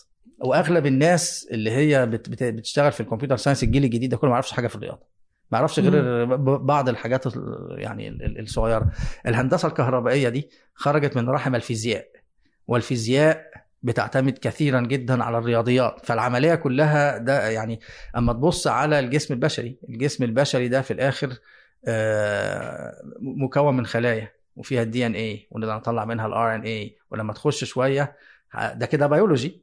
وبعد كده ال interaction ما بين الخلايا مثلا الخلايا العصبية وكده ده كيمياء. وبعدين لما تخش شوية هنبتدي نخش الجزيئات دي فيها ذرات. الذرات دي هتخش subatomic دخلنا فيزياء. والفيزياء إحنا قلنا بتعتمد على الرياضيات. ف... فكون إن أنت ماسك حاجة واحدة بس وما أنتش عارف إيه اللي بيحصل حواليك في الحاجات التانية ده شيء سيء جدا. ولعلمك كل ده إحنا بنتكلم في العلوم الطبيعية العلوم الإنسانية مم. وفي ناس طبعا ممكن فلسفيا تتخانق إن دي مش علوم وإن دي بس أنت في نفس الوقت البني آدم كبني آدم ده ليه في علم النفس. ال interaction ما بين بني آدم وبني آدم تاني وكذا بني آدم ده sociology علم اجتماع تمام آه أنت آه فما يعني أنت عندك مثلا آه في كتاب كان يعتبر كلاسيك كان ظهر من كام سنة اسمه Wisdom of the Crowd يعني حكمة الجماهير. معناها إيه؟ معناها إن أنت ممكن كام واحد كده معاك تطرح عليهم سؤال ما وهم آه، كل واحد فيهم هيقول لك إجابة. في في بعض الم- ال- ال- ال- المشاكل العلمية لو أنت قدرت تحط الإجابات دي مع بعض بطريقة ما هتطلع لك إجابة أحسن من كل الإجابات دي. وهو وال وال وال وال CIA جربت حاجة زي دي. يعني جابوا جابوا ناس عادية آه، وقالوا لهم آه، ده كان وقتها قبل ما في الفترة مش متهيألي 2015 أو 2014 لما روسيا كانت آه، بان هتخش أرمينيا أو حاجة كده مش فاهم فجابوا ناس عادية قالوا لهم بصوا إحنا عايزينكم في اليوم كذا تقولوا لنا هل روسيا هتخش هذا المكان ولا لأ. بس أنا مش هديك أي معلومات سرية أنت خش اعمل جوجل ولا بينج ولا ما أعرفش إيه ودور وقول لي. ولقوا إنه جربوا الحكاية دي في كذا حاجة ولقوا إن الناس العادية لما هم بيجمعوا آرائهم بيبقوا أحسن بحوالي 30% من الناس المتخصصة ال analysts اللي في ال CI اللي عندهم معلومات. وأديك معلومة تانية الكتاب بتاع Wisdom of the Crowd ابتدى بمثال ظريف جدا. تشالنجر اللي طلعت وانفجرت فوق دي. لما انفجرت هم قالوا في ثلاث شركات اشتركوا في بناء تشالنجر لاحظوا إنه بعد مدة قليلة كام أسبوع كده ال stocks بتاعت شركة منهم قلت جدا عن الباقيين. كانت لسه ناسا ما طلعتش التقرير بتاعها ولا يعرفوا كان لسه بيدرسوا إيه الموضوع. بعد ما التقرير ظهر وكان على فكرة ظهر بطريقة ميلودرامية جدا في البيت الأبيض لما ريتشارد فاينمان حط لهم البتاع في كوبايه المية والكلام ده كله. المهم لقوا إن الشركة دي فعلا هي كانت الغلطة منها. طب الناس العادية ما ال stocks دي في الآخر بتعتمد على إيه في سوق المال؟ على الناس بتشتري وبتبيع اللي هي الناس العادية. فالناس العادية إزاي كده من غير ما بيفهموا أي حاجة؟ خلوا الستوكس بتاعت الشركة. فأنت سأل في بس طبعا ده مش أي حاجة ينفع تعمل بيها الحكاية دي. يعني أنت في الآخر لازم تبقى في في صفات معينة للمشكلة اللي أنت عايز تحلها صفات معينة في الناس اللي أنت هتاخد منهم الإجابات وهكذا والكتاب بيشرح الحكاية دي. فأنا شايف إنه عشان نوصل للرفاهيه اللي إحنا محتاجينها فعلا عودة إلى الذكاء. أنت محتاج مش بس أجهزة كمبيوتر فائقة الذكاء لا أنت محتاج إزاي هذه الأجهزة تتعامل مع البني آدمين بأحسن طريقة ممكنة. مم. الاثنين ابتدت بقى تظهر كتب جديدة إن إزاي البني آدمين يتعاملوا مع اجهزه الكمبيوتر اللي هتبتدي ولسه في كتب قربت تنزل كمان في الأسبوعين ثلاثة الجايين عن التعامل ما بين البني آدمين واجهزه الكمبيوتر. هو ده اللي ممكن يوصل للرفاهية. من غير ما ندي للكمبيوتر أكثر مما يجب من من حيث ال control يعني. طيب آه، في قبل شيء انت نقطة ذكرتها ولعلها واحدة من ال- الهموم اللي أنت تحملها اللي هو هم التعليم. آه. التعليم. فعندك أنت تتوقع أنها يعني إذا بنلخص مشاكلك مع التعليم أنها مشكلتين okay؟ عندك مشكلة الأساسية الأولى اللي هي عدم تكامل العلوم مع بعض في المدارس. فتقول آه، في مقالة يعني مقالاتك موجودة كل ما ذكرناه حتى الكتب وكل الأشياء بتكون في وصف الحلقة. فتقول عندما يدرس الطالب عدة مواد في كل فصل دراسي فإنه يدرسهم كأنها جزر آه، منفصلة. بالضبط. ولا يرى التكامل بينهم. المدرسون نفسهم في أغلب الأحيان لا يضعون هذا التكامل في الاعتبار عندما يدرسون مادة معينة فمادة الكيمياء هي كيمياء فقط والفيزياء هي. فيزياء فقط. ولكن أين يلتقيا وكيف يتكاملا فهذا لا يدرسونه. آه كيف تشوف مفترض أنه يكون يعني شكل التعليم؟ إذا أخذنا مثلا على التعليم العام يعني وهذا هو الأهم. تمام. هو أنت اولا العملية بتبتدي يعني إيه من من أول الحضانة وإحنا طالعين. فأنت لازم اولا تنمي الفضول عند الأطفال إن هو يحاول يسأل ويسأل في أي حاجة. ويعني ويستحسن ما يبقاش في حتى امتحانات في أول كام سنة لأن أنت كده بتعلم الطلبة أو الأطفال يعني إنهم يخافوا وان هتبقى الهدف الأساسي إن هو يجيب درجة عالية. لا أنت عايزه يسأل ويعرف الحاجات كلها بتتحرك إزاي مع بعض ومش عارف إيه. ويبقى في خريطة معرفية قدامه نقول له بص أدي العالم كله أهو والعالم ده في بص في نباتات وفي حيوانات وفي البني آدمين البني آدمين في مش عارف علم اجتماع وهكذا خريطة. كل ما بيجي ياخد مادة بقى دراسية نبتدي يعني يتطور وي- ويتدرج في السلك التعليمي نقول له بص المادة دي مكانها أهو في الخريطة المعرفية. طبعا ممكن تبقى خريطة معرفية مبسطة طبعا لأن في المدرسة غير ال- الجامعة. ونقول له بص أنت اللي أنت بتدرسه بيدرس الحتة دي والحتة دي بقى بتتأثر ببقية المعلومات في الخريطة بالطريقة الفلانية وهكذا. ده من وجهة نظري مش حاجة سهلة لأنك هتحتاج إن أنت تدرب المدرسين نفسهم على الطريقة دي. وفي نفس الوقت محتاجه نوعيه مختلفة من الأسئلة من طريق وضع الامتحانات ويعني لأن العملية خلاص إحنا عمالين نمتحن بطريقة خلاص عفى عليها الزمن. في العالم كله مش بتكلم على دولنا العربية بس إيه، العالم بدون كله. شك يعني هي هي اتسوت بشكل معين و... وبالظبط وفضلنا عليها كده زي زي ما هي. وبعدين في حاجة تانية ممكن نستخدم دلوقتي أجهزة الكمبيوتر في آه، التعليم الشخصي. انت دلوقتي ال- الوضع الطبيعي إيه الوضع العام اللي موجود ان في واحد واقف في قاعة المحاضرات أو قاعة الدرس بيقول كلام لناس قاعدة قدامه. بس الناس اللي قاعدة قدامه دول كل واحد فيهم بيتعلم بطريقة مختلفة. في واحد بيتعلم عن طريق الكتابة واحد بيتعلم عن طريق الرسم واحد بيتعلم عن طريق إن هو يعمل بإيده. فأنت الفكرة إن الطريقة القديمة دي ما عادتش برضه تنفع. أنت محتاج personalized education. فمعناها إن أنت محتاج أجهزة مش أجهزة يعني محتاج برامج software بالإضافة إلى اللي أنت بتقوله للطلبة هو بيقعد معاه بقى في البيت أجهزة ال software دي بتحط بتقول له طب أنت بقى بت- بتفكر بالطريقة الفلانية طب أنا هدي لك بعض المسائل أو هشرحها لك بالطريقة الفلانية فبتخليه هو يعني إيه يتعلم بالطريقة اللي هو عايزها زي ال personalized drug زي لما ادينا المثال بتاع السرطان فأنت ودي عملية صعبة دي عملية بس متهيألي إن ال business ده هيظهر قريب ال personalized education أنت دلوقتي تعليم. آه، لشخص معين معمول آه بالطريقة اللي هو نفسه بي... فهنا بقى لازم نعيد منظومة التعليم كلها. المدرسين هيبقى دورهم إيه؟ اجهزه ال software هيبقى دورها إيه؟ طب أنت هتقيم الطالب إزاي؟ لأن مم. انت في الآخر إحنا يعني في مره كنا بنقول إيه آه عايزين بقى ننسى حكاية انه لما يبقى في آه وظيفة ما يقول لك لازم يكون متخرج بتقدير امتياز أو جيد جدا. لا سيبك من الحكاية دي دلوقتي.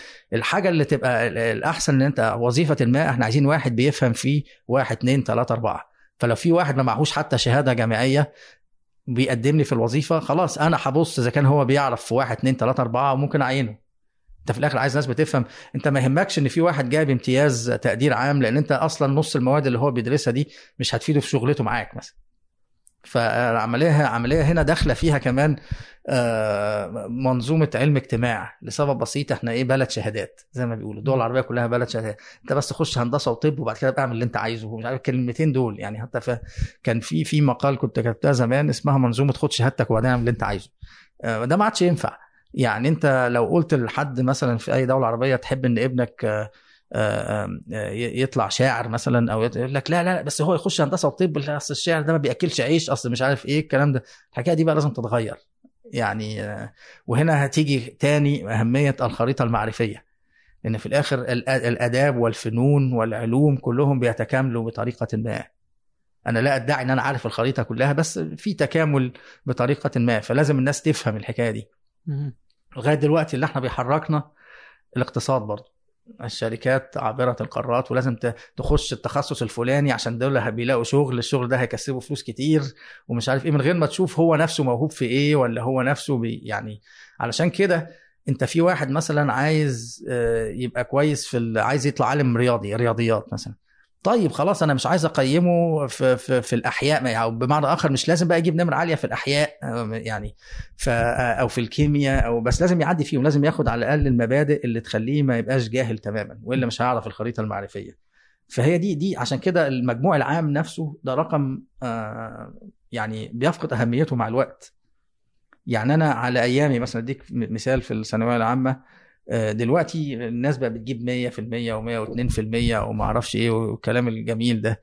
على أيام أنا هندسة القاهرة كانت بتاخد 84% اللي هو دلوقتي بقت مرحلة تانية دلوقتي يخشوا بيها ما يخشوش بيها حاجة. دلوقتي في ال- ف- إيش اللي تغير؟ حصل انفليشن يعني قال لك إيه؟ لقوا إن ال- الأهالي بيبقوا مبسوطين لما أهاليهم آه، لما أبنائهم بيجيبوا درجات عالية. فقال لك فنبسط الناس يجيبوا درجات عالية. لأن أنت لما بتجيب الامتحان صعب. هتقرا في الجرايد يقول لك حالات انتحار وتشنج ومش عارف إيه والاهالي بقى بي- بي- بيتظاهروا قدام مش عارف المدارس ولا قدام وزارة التربية والتعليم أو whatever فقال لك لا إحنا نهدي الناس نجيب لهم امتحانات سهلة خلاص هجيب امتحانات سهلة كله هجيب نمر عالية. وفي الآخر الكليات هيعرضوا طلب الكلية دي هتاخد 100 طالب. خلاص ال 100 طالب دول هاخد أول 100 اللي هيبقوا عايزين. فهي في الآخر أنت هديت الناس من ناحية بس في نفس الوقت من الناحية الثانية الناس هتلاقي عندها ستريس عشان كده الثانوية العامة بقت دايما بنسميها عندنا في دولنا العربية كلها عنق الزجاجة وحياة أو موت ومش عارف إيه وده بصراحة كلام فارغ. يعني ال- وصعب قوي دلوقتي إن أنت تغير تفكير جيل الآباء والأجداد وكده. فدول خليهم بقى مبسوطين كده في اللي هم بيعملوه واملنا في الجيل الجاي. آه منه والله. يعني المشكلة الجيل الجاي هو جالس يتعلم بتعليم قديم. آه بس يعني عنده الإنترنت. إحنا ما كانش عندنا الإنترنت. الجيل الجيل الحالي. آه بياخد التعليم القديم ده علشان إيه؟ يبسط ال- ال- الأهل وال- والأصدقاء ويكمل تستيف ورقه. لكن وده اللي أنا بقابل طلبة كتير في في مصر وكده. بيبقى هو بيخش على الإنترنت بياخد الكورسات اللي هو عايزها بيتمرن ومش عارف إيه. طب خلاص أنت راجل كويس في الحتة دي. نشيل بقى من عليك الكلام ال paperwork يعني هو يعني وابتديت ألاحظ إنه حتى بقى في دلوقتي آه، ترند مش كبير بس ابتدى يظهر في ال homeschooling بقى في عائلات من الأجيال الجديدة مش بتدخل أطفالها المدرسة من الأول. بيدخلوهم بس الامتحانات العامة عشان بس في الآخر لازم ال paperwork لغاية دلوقتي. بس هم بيمرنوهم هم في البيت وبصراحة ده بيطلعوا أحسن. اي بس يعني إنه غير ممكن برضو عندنا هذا الشكل إنه أتوقع إنه التعليم إلزامي وكذا. ما يمديك تختبر يعني وأنت تدرس في المدرسة. التعليم منزلي أتوقع إنه توقف ما أدري. بس بس هي مشكلة فعلا. في فكرة التعليم يعني واحدة من مشاكله إنه هو هذول اللي بيخرجون بيخرجون في زمن أصلا غير زمننا في وظائف غير وظائفنا. بالظبط آه، في شكل غير اللي إحنا وإحنا. مجبرينهم إنهم يستخدموا نظام ما موجود من أيام أجدادنا إحنا. اللي هو أصلا وجد لأجل يوم طلعت الثورة الصناعية يعني آه، فاختار وعلى و- يطلعون موظفين والانفليشن حتى بتاع الدرجات انت لما يعني لما ببص من امتحانات الثانوية العامة هتلاقي إن اللي, اللي كان واخد آه، الثانوية العامة في الثلاثينات والأربعينات من القرن العشرين امتحاناتهم كانت أصعب وكانت المناهج أصعب. يعني كانوا بيطلعوا متعلمين حتى أحسن من اللي موجود دلوقتي. دلوقتي عشان هم عايزين الناس تبقى مبسوطة والأهالي ما تقعدش تعيط ومش عارف إيه فبيجيبوا لهم امتحانات سهلة وكلام فالناس ما بتطلعش متعلمة كويس. تلاقي واحد جاب 100% وحمار يعني. شوف أنا أتفق الدر- النسب أصبحت عالية. يعني آه، أتذكر كذا إنه آه، أخوي الآن في في الثانوية في ثالث ثانوي. أتوقع إن الترم آه، معاه إيه لا لا بس أصبحت السعودية عندنا ال- ال- الشكل اختلف. يعني أول شيء إنه في نقطة ذكرت إنه كانوا في الابتدائي ظهر إلى سادس ابتدائي آه، تقييم مستمر فما في امتحانات. ده أحسن. فطلع حمير. لا ده أحسن على فكرة. المشكلة إنه كان سيء إنه آه، يعني الفكرة حقته كانت جيدة. لا الفكرة كويسة تطبيقها سيء. تطبيقها كان سيء. فاليوم وزير التعليم الظاهر إنه غير القرار إنه معهم من أولى إلى ثالث تقويم مستمر. رابع ابتدائي يرجع الاختبارات. لأنه الظاهر إنه ما كان ما هي كان شكل الفكرة جيد. لا هي الفكرة مش في كده. الفكرة ما هو التقييم المستمر؟ يعني أنت هتعمل إيه بالظبط الفكرة مش إن إحنا إيه هنشيل الامتحانات وخلاص. أنت في الآخر بتعمل تقييم. بس التقييم ده مش بيبقى بالامتحان والورقة والقلم لا ممكن مثلا تقول له طب اعمل لي تجربة كذا طب اكتب لي بحث يعني طريقه وضع الامتحان ده فن في حد ذاته مش لازم يرجع بقى الورقة والقلم والطريقة اللي إحنا أو ال multiple choice والكلام ده. هو إنه ما كان في اختبارات. هذا اللي صار. إنه وفقا للمدرس المدرس عنده ال 100% الدرجات يختار زي ما يبغى وظهر في سلوك المواظبة وما أدري شيء بس إنه صار لأنه لأنه هي منظومة أتوقع كاملة زي ما أنت ذكرت اللي هو المعلم برضه كان دوره. عندك المعلم مم. وعندك الطالب وعندك المادة العلمية وعندك الإدارة. في أربع حاجات لازم يتغيروا. فإذا غيرت حاجة واحدة ما يكفي يعني. بالظبط وبعدين في نفس الوقت دول كلهم عشان يشتغلوا كويس أنت عايز تغير السلوك المجتمعي. يعني أنا لغاية دلوقتي بشوف أهالي يقول لك لا أنا ابني يخش هندسة أو طب وبعد كده يبقى يعمل اللي هو عايزه. طب هو ما بيحبش الهندسة والطب عايز يخش حقوق مثلا عايز يطلع محامي. مفيش يقول لك لا ده ده بيكسب أكتر وده مش فيعني لا, لا, لا لازم العملية محتاجة عشان كده بقول الجيل الجاي. إيه طيب آه، ف فالان في الثانوية صار يعني عندهم تراكمي من أولى ثانوي لثاني ثانوي ثالث ثانوي وهذه كلها تطلع درجة واحدة. ما عاد في صار ثالث ثانوي لوحدها يعني. بس فكان جاب فكده الضغط بقى بيبقى على ثلاث سنين بدل سنة. على إيه، فكان الظاهر إنه جاب في واحدة من الاترام يعني 97 وكانوا الناس يعني كذا اللي مرة سألت كنا جبت السالفة كذا فكانوا يقولون أوه ليش 97 ليش نازلة؟ كانت نازلة 97 تعتبر. قلت آه أوكي. آه. بس صار فيه اللي هو آه القياس اختبار قياس اللي هو زي ال SAT في أمريكا. آه. هذا صار إجباري. بعدين في التحصيلي اللي هو إنه اختبار برضو زي القياس بس في مواد التعليم العلمية فقط. فأصبحت كذا إنه أشياء مختلفة عشان يقيسون شكل الطالب بس في الأخير إنها عامة تقيس ذكاء متوسط الذكاء. ما تقيس محمد وين جيد؟ ولا عبد الرحمن وين جيد؟ بالظبط لا وخصوصا إنه كلمة ذكاء دي في أنواع مختلفة من الذكاء. ما عادش ال IQ ممكن يكون أنا ما بفهمش في الرياضيات بس كويس في حاجات تانية في analytical فهي الفكرة أنت أنهي ذكاء. أنت محتاج أصل دايما في ناس يقول لك أنت يعني إيه انت تشوف إيه نق- نقاط ضعفك ونقاط قوتك وتحاول تحسن نقاط ضعفك. ودي حاجة مش ظريفة قوي يعني. لأن انت المفروض ت capitalize أو تشتغل على نقاط قوتك. تفضل تبقى أقوى أقوى في الحتة دي. طب أنا راجل مثلا واحد ما بيحبش الرياضيات. طب خلاص أنا هقعد أقيس ليه؟ بس انت عندك analytical abilities في حتة تانية قدرات تحليلية في و- فطب ما أنا أحسنك هنا لأن إحنا هنحتاجك في المجتمع هنا. واحد تاني هيبقى كويس في الرياضيات. واحد تاني فالتعليم لازم من ضمن حاجاته استكشاف الطالب اللي قدامه عشان كده بقول تعليم شخصي. وتعرف إيه نقط قوته وفي هذه الحالة تركزوا على الحتة دي في الخريطة المعرفية من غير ما نهمل الباقي بس عشان يبقى عارف العملية ماشية إزاي. فده ده هياخد يعني مش هينفع تيجي تقول من السنة الجاية هنعمل كذا. لا العملية كلها نقاط صغيرة كده خطوات صغيرة لغاية لما نوصل للحكاية دي على الجيل الجاي. وأتفق يعني إنه مثلا حتى في العلوم الثانية يعني مثلا إذا أخذنا الفلسفه كعلم. اليوم الشركات التقنية وعابرة القارات وهذه الشركات يعني أصبحت تحتاج ناس في في الفلسفة عشان الذكاء الاصطناعي عشان زي كذا. فأنت جالس تشوف إنه اليوم في أصلا هذا التكامل اللي بينهم لأن بالظبط في حاجة لهم. آه وأتذكر يعني وغير إنه في نقطة اللي هي أتذكر كانت الظاهر دكتورة آه آه يا ربي من من الأردن في حلقة سابقة آه الدكتورة رنا. فكانت تتكلم إنه إحنا في العرب مفترض إنه بما إنه متأخرين علميا في العلم التطبيقي خلونا نبدع على الأقل في العلم الإنساني. آه، لنفهم مجتمعاتنا أكثر نقدر نحط نظريات جديدة عندنا نقدر لأنه هذا مكان قابل انه أنت تفهم الإنسان. فما يحتاج إنك يعني ما هي بآلات وتقنيات ما هي عندك لا آه، الآلات والتقنيات يعني- أنت يعني حتى أنت ممكن تبقى متقدم في دولنا العربية في الحاجتين. لسبب بسيط أنت مش محتاج تمتع يعني أنت دلوقتي لو عايز جهاز كمبيوتر متقدم تعمل عليه حاجة مش محتاج تشتريه. امازون دلوقتي ممكن تأجر منهم وانت قاعد باللابتوب بتاعك وتخش على طبعا هم هيمتلكوا كل حاجة الناحية الثانية بس على الأقل كبداية. انت مثلا شركة زي انفيديا اللي هي بتعمل ال graphics cards.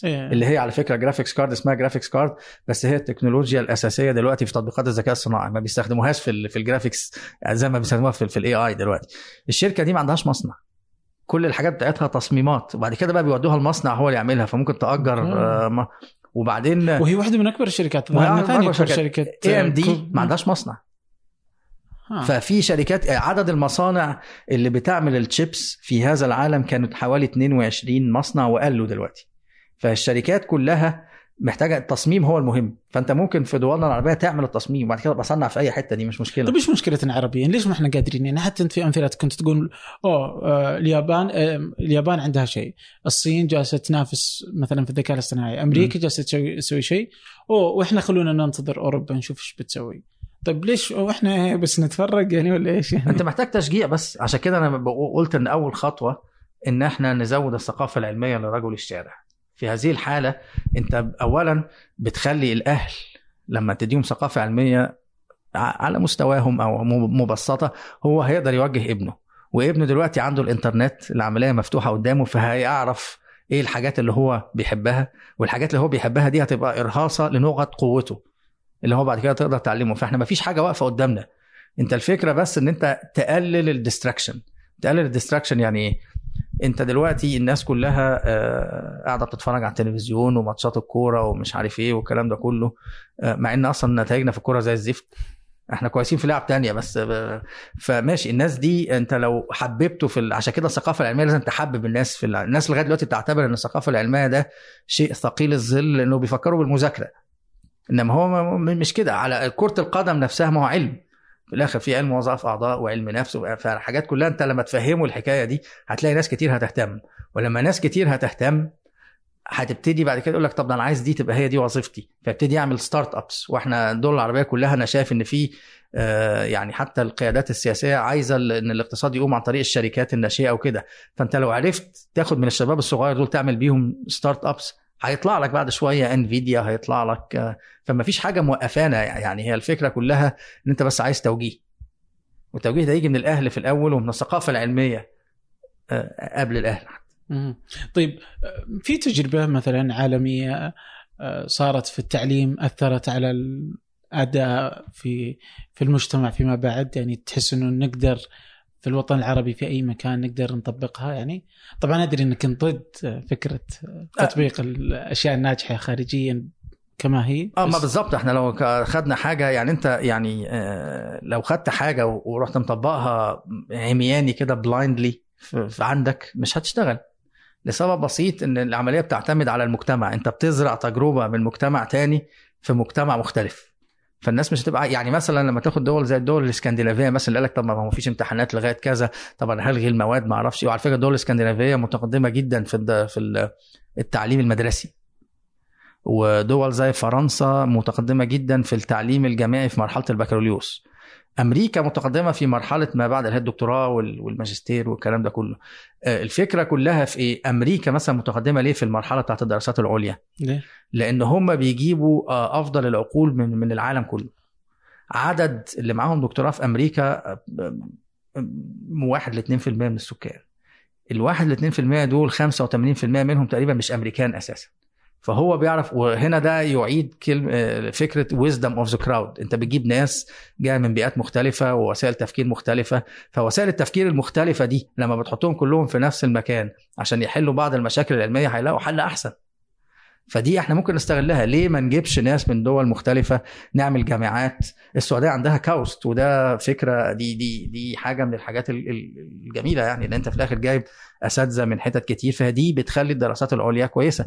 طيب الدول الإسكندنافية كويسة في التعليم المدرسي ليه؟ نبص. طيب هم كويسين عشان واحد اتنين تلاتة أربعة طيب واحد اتنين تلاتة أربعة دي ينفع نطبقها عندنا في دولنا العربية ولا لا؟ يقول لك آه أصل لا نمرة ثلاثة دي المجتمع هيرفضه عشان العرف عندنا بيقول كذا كذا طيب نمرة ثلاثة دي أهميتها إيه في العملية التعليمية؟ كذا وكذا وكذا طب هل كذا وكذا وكذا دي أقدر أعملها بطريقة تانية غير نمرة ثلاثة اللي عندهم؟ هي دي الطريقة اللي إحنا بن- يعني إيه بناخد بن- بناخد عارف زي ما روح القانون تاخد روح التجربة وبعدين تطبقها عندك لكن ناخدها عمياني نحطها كده مش هت... آه هنقعد نتمنظر شوية نقول لك يا ده إحنا عاملين التجربة مش عارف إيه بعد شوية هتفشل. لأني أشوف إنه مثلا التعليم في أمريكا التعليم يعتبر سيء التعليم العام التعليم العام ما يعتبر التعليم تعليم. المدرسي في أمريكا وحش على إيه. بس مع ذلك هي اللي جالسة تنتج الإنتاج الضخم التقني والتطور عشان. الدراسات العليا أمريكا يعني لو- متقدمة بالدراسات العليا فتشوف إنه مثلا لو بنبدا تجربة مثلا عربيا إنه مفترض إنه نركز أول شيء على إنه نقوي الدراسات العليا مثلا؟ بالظبط حاول تعمل آه يعني أفهم إنه مثلا ممكن لو تجي أحد كذا دولة ممكن آه، تحاول تكسب حتى لو بس العرب الموجودين في كل العالم يعني. موجودين. يعني أنت لو جبت الع... ما هو الع- العرب دول من دول مختلفة. فدول مختلفة معناها بيئات مختلفة وطرق تفكير مختلفة. لما تحطهم مع بعض ممكن يحلوا مشكلات علمية بطريقة كويسة. أنت عندك دايفرستي والدايفرستي دي مهمة. هي دي أهم حاجة في الموضوع. بس الفكرة ده لوحده مش كفاية. ده ده أول خطوة. الخطوة الثانية إيه هي المشكلات العلمية اللي أنت عايز تحلها؟ أنت عندك نوعين من المشكلات. المشكلات بتاعت المنظرة اللي هو أنا خلاص أنا هنشر بقى في مجلة Nature أنا هنشر في مجلة Science. دي آه بتحطها علشان التصنيف بتاع الجامعة بتاعتك يعلى لكن الدولة العربية نفسها ما كسبتش حاجة غير إنها بتقول إن إحنا عندنا جامعة كويسة. ده ياخدنا للنوع الثاني من الأبحاث العلمية وهي الأبحاث التطبيقية عشان تحل مشكلة عندك أنت شخصيا. طب مثلا أنا بيئة صحراوية أنا عايز مية. طب المية دي آه، ممكن تحلية مياه البحر هل أنا ممكن ألاقي طريقة جديدة بحيث إن أنا أعملها بطريقة أرخص؟ طيب أنا مثلا عايز أولد كهرباء طب إحنا عند- إحنا الدول العربية كلها أغلبها بيئة صحراوية فأنت عندك الشمس ومش عارف إيه. عندك بس المشكلة الأساسية إنه آه، ال- الخلايا الشمسية بتبقى من 17 ل 22% هل أنا ممكن أحسن؟ وصلوا دلوقتي ل 44% في في بعض فهل ممكن أحسن زيادة؟ طيب بعد ما أحسن زيادة عن هل عندي وسيلة آه، كويسة لأنقل الطاقة من مكان إلى مكان ما أنت بتاخدها من حتة وعايز تنقلها بقى لبقية المدن؟ هل عندك وسيلة أحسن للتخزين؟ الحاجات دي ممكن ما تطلعش أبحاث تبقى في Nature أو أو أو, أو تاخد نوبل أو كده بس هتحسن الحياة عندك دي الخطوة الأولانية اللي أنا شايف إن إحنا المفروض نعملها الخطوة الثانية بقى بعد كده إن أنت تبتدي تنشر بقى في بعد ما تخلص ال- الحاجات التطبيقية ممكن نروح بقى لل basic sciences هنا بقى ممكن لأن الحاجات دي أنا خدت نوبل أو ما خدتش نوبل آه، دي بالنسبة لنا في الدول العربية تعتبر القوة الناعمة. عارف زي ما هي القوة الناعمة لأي دولة؟ القوه القوة الناعمة إن أنت بتأثر في الدول الثانية عن طريق ثقافتك. فالأفلام والمسلسلات والروايات ومش عارف إيه ومنهم إنه والله ده أنا في الرياضة أخدت كذا ميدالية ذهبية أو دي قوة نعم أو أنا عندي ناس خدت نوبل بس ده ما ده بيخلي الدول الأخرى تبص ليك بطريقة كويسة فده ممكن يكون ليه مردود طبعا. أنا هتزود السياحة الناس عايزة تيجي تشوف تعرفك أكتر تزود مثلا التعاون الاقتصادي دي قوة ناعمة. بس مش هتح... يعني هتحسن على المدى الطويل. إنما اللي أنت عايز على المدى القصير تعمل أبحاث تحسن في الحياة عندك أنت. شوف إيه المشكلات اللي عندك وهات ناس يحاولوا يحلوها.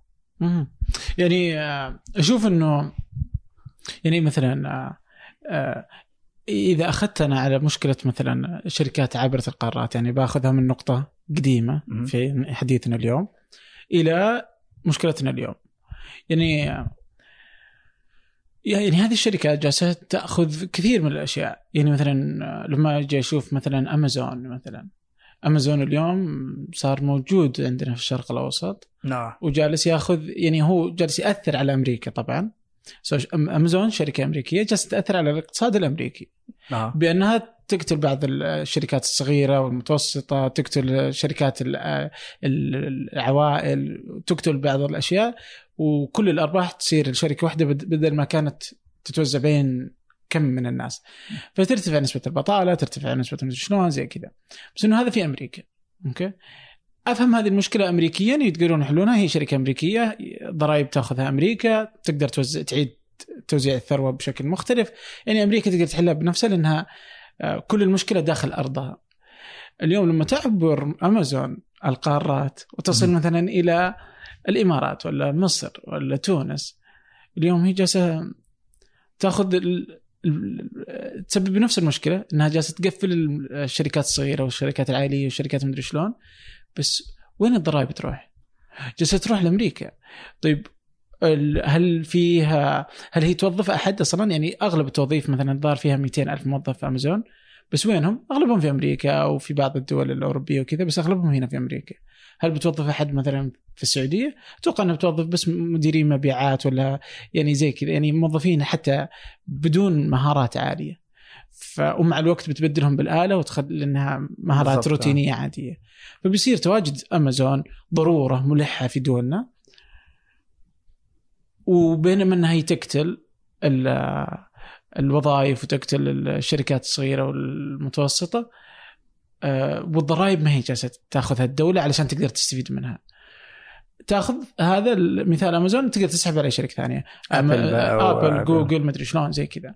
طيب إحنا وشلون نوقفها؟ يعني حتى مثلا مكالمات FaceTime audio مدري شلون واتساب جالس يقتل شركات الاتصالات اللي هي واحدة من أكبر مداخيل الدول العربية. طيب إنه إحنا نقفل زي الصين ما نقدر في الأخير يعني عددنا قليل جدا يعني الخليج كله لو قفل يعني في الأخير كله كم يعني 30 مليون 40 مليون بس عربية لنا قدرة يعني بس وشلون نقدر نوقف؟ إحنا ما نقدر نوقف كدولة ما يمديك تقفل ولا يمديك تستغني عنها. طيب وش نسوي؟ ما هو فاهم؟ يعني تحس أحس إنه مخيف بالنسبة لنا يعني. هو آه بس عشان أنت بت... يعني إيه الحل اللي أنت اقترحته أنت بتبص عليه من وجهة نظر الصراع. يعني بص هو بيعمل كذا أنا عايز أوقفه.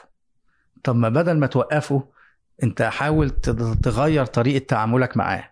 مثلا عندك ناس هيشتغلوا شوية في أمازون وهم قاعدين في السعودية أو قاعدين في مصر أو قاعدين في تونس. بعد شوية هياخدوا خبرة. انت في في في, في بلدك نفسها ما تاخد الناس دي تقول لهم آه بصوا أنتوا خدتوا الخبرة دي تعالى اعمل لي بقى startup تساعدني أنا في حاجة تانية. خلي امازون موجود بس انت اعمل startup على جنب. طب آه وخد بالك انت بتقول هي في شركات أو آه هتقفل لأن في حاجات هيحصل لها automation والكلام ده كله. الذكاء الصناعي حي... هيزحف على وظائف كتير والوظائف دي هتختفي. بس ده مش معناه إن مفيش وظائف تانية هتظهر. يعني انت مثلا آه عملنا عندنا في الجامعة قسم جديد من 3 4 سنين اسمه data science department ده ما كانش ما كناش هنحتاجه إذا ما كانش ما بقيناش في عصر ال AI وال big data والحاجات اللي زي دي. فأنت في أشغال أخرى هتظهر بس الأشغال الأخرى اللي هتظهر دي هتحتاج قدرات عقلية أكتر من الشركات اللي اختفت. وده معناه إن أهمية التعليم بترتفع. يعني انت عارف زي زمان كان في بيقولوا اللي بيسموه السقة اللي هو بيشيل المية ويجيبها للبيوت بعد شوية بقى عندك الحنفية والحاجات اللي زي دي فبقى انت محتاج اختفت شغلانة السقة بس عندك شغلانة اسمها السباك اللي هو بيجي يصلح ال... أو بيركب المواسير دي محتاجة قدرات عقلية أكتر من السقة. فانت كل ما هتختفي وظائف هتظهر وظائف تانية بس الوظائف التانية دي هتحتاج قدرات عقلية أكتر هتحتاج فانت هتحتاج تعليم أحسن. فانت كده نظامك التعليمي لازم يبقى أجايل. بمعنى آخر إن هو يبص على إيه الشغلانات اللي هنحتاجها كمان خمس سنين أو كمان عشر سنين ويبتدي يغير المحتوى بتاع المواد بتاعته والخريطة المعرفية اللي موجودة وكده. وفي نفس الوقت الشركات الكبرى بتزحف على على بقية الدول. بس انت ممكن تشغل ناس عندهم والناس دي هتاخد خبرة. وبعد كده يجوا يساعدوك إن انت تفتح startups ال startups دي هتحل مشكلة تانية. مش لازم تنافس أمازون. تعمل حاجة تانية تساعد لأن أمازون في الآخر بتعمل حاجة أو بتبيع لك حاجات بطريقة معينة. أنت ممكن أنت عارف بلدك أكتر فأنا هعمل حاجة localized أكتر فالناس هت هتعوز إن هي تاخدها أكتر وهكذا. الناس كلها بتستخدم مثلا Gmail ومش عارف إيه والكلام ده وجوجل والكلام ده كله. ماشي. هل أنت ممكن تعمل service تانية بجانب ال Gmail تساعد الناس عندك في في في بلدنا محتاجين حاجة تانية؟ فأنت كل كل ده أنت عمال بتاخد خبرات من الشركات الكبيرة وبعدين توظفها عندك. بدل ما تقول وخليهم هم موجودين عندك برضو. هنا بقى هتيجي دور الاقتصاد. هل القيادات السياسية عاملة اتفاق إن في جزء من الضرائب هيروح في حتة أو مش هيروح في حتة.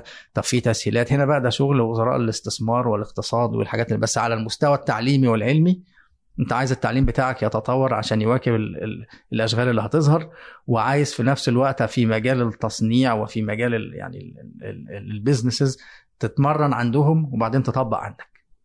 بدل ما تقول إحنا هنحاربهم لأنك مش هتعرف تحاربهم دلوقتي. خلينا نبقى واقعيين يعني. سيب الزمن يتكفل بالحكاية دي.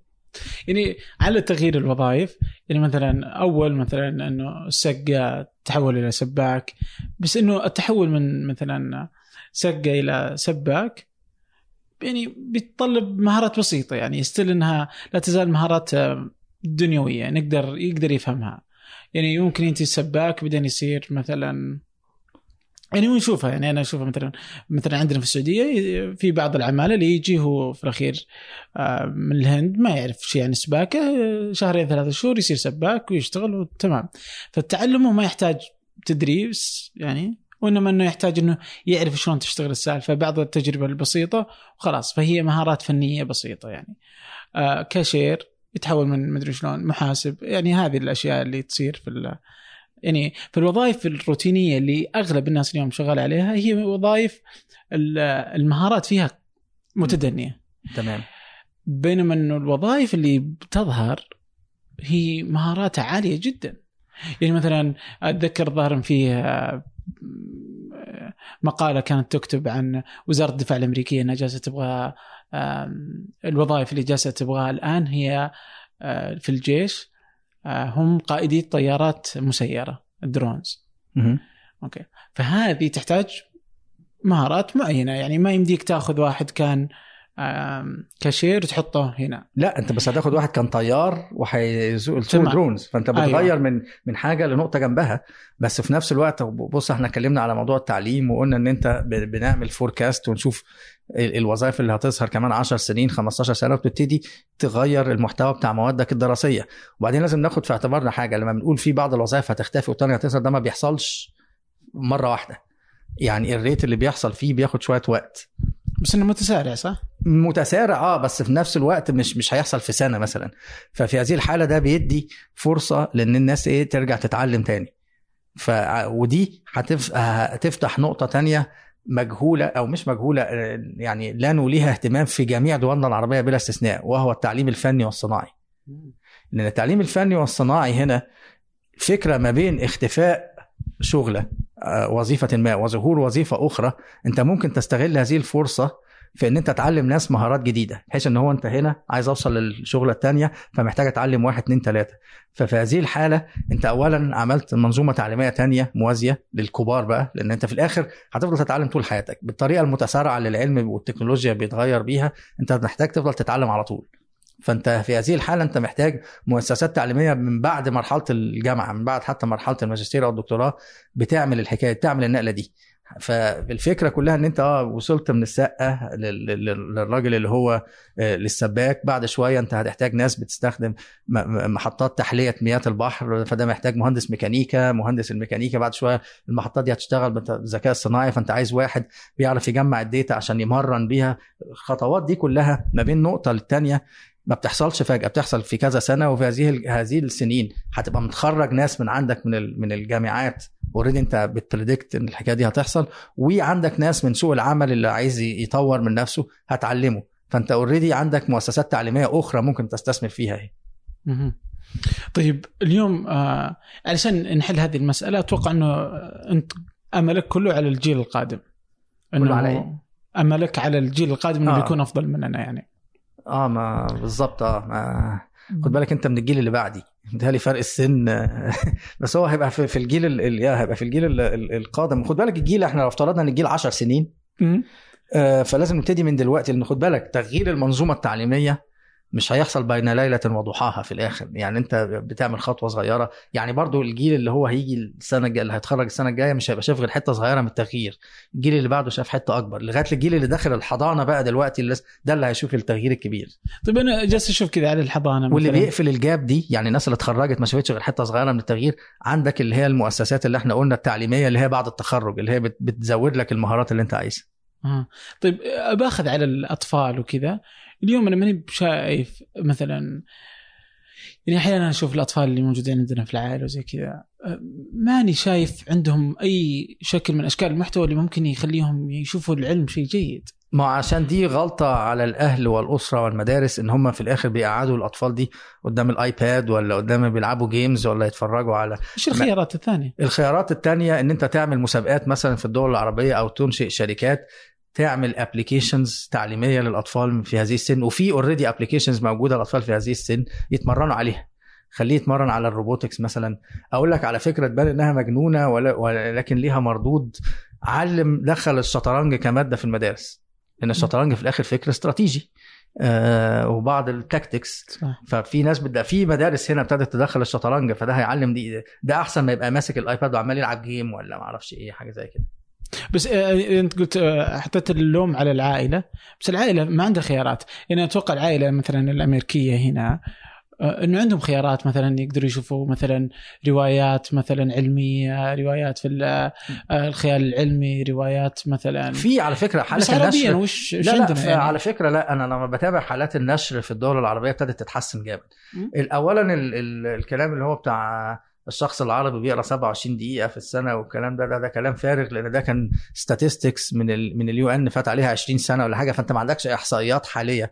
وبعدين لا كمية الكتب آه أي نعم أغلب الكتب اللي أنا بشوفها بتظهر آه، كل كام شهر بتبقى أغلبها روايات. بس على الأقل أهو في روايات في بعض الكتب يعني في العملية بتبقى بص معارض الكتاب اللي بتحصل.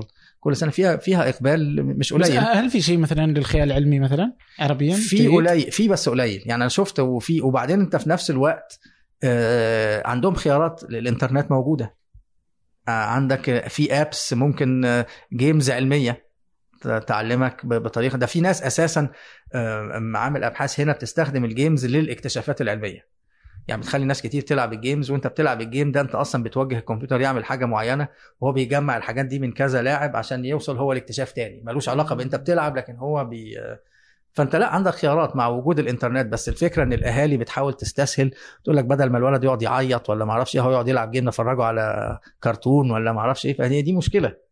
يا إما ودي حاجة تانية أنا ما شفتهاش يعني ما شفتهاش كتير الحقيقة إن أنت لو عملت زي camps في الصيف ما هو بره بتعلم ناس حاجة أنا هعلمك مش عارف تصنيع الروبوتس أنا. هعلم اعمل لك مسابقات لل... للي يكتب application الحاجات دي وممكن تعملها من أول السنين الصغيرة لأن دلوقتي الجيل الجديد ده بيتعرض للإنترنت وكده من سن سنتين وثلاثه وكده فعقبال ما يوصل 8 9 بيبقى بيعرف حاجات مش قليلة يعني اي طبعا يعني فأنت ممكن توظف هذه ال يعني ال ودي كده إحنا قلنا على مؤسسة تانية ثالثه اهي. يعني انت إحنا بنتكلم على الجامعات والمدارس وبعدين قلنا على المعاهد اللي بتعلم الناس مهارات جديدة لما شغلانة بتخ... وعندك هنا اهو كامس أو مدارس آه، في الصيف بتعلم ال- ال- يعني المعسكرات الصيفية والشغلات اللي زي كذا ممكن تتغير وتصير بشكل كذا يدعم هذه ال- وتيجي تكتشف المواهب وتبلغ النتائج بتاعت اكتشاف المواهب دي للمدارس فتقوم المدارس تقول لك آه ده الطالب ده كويس في الرياضيات فأنا هديله شوية حاجات زيادة. ما هو ده بقى التعليم الأجايل اللي بي... آه. بس يعني ده, بس ده, ده يعني هيجي بعد كده يعني بس أنا قصدي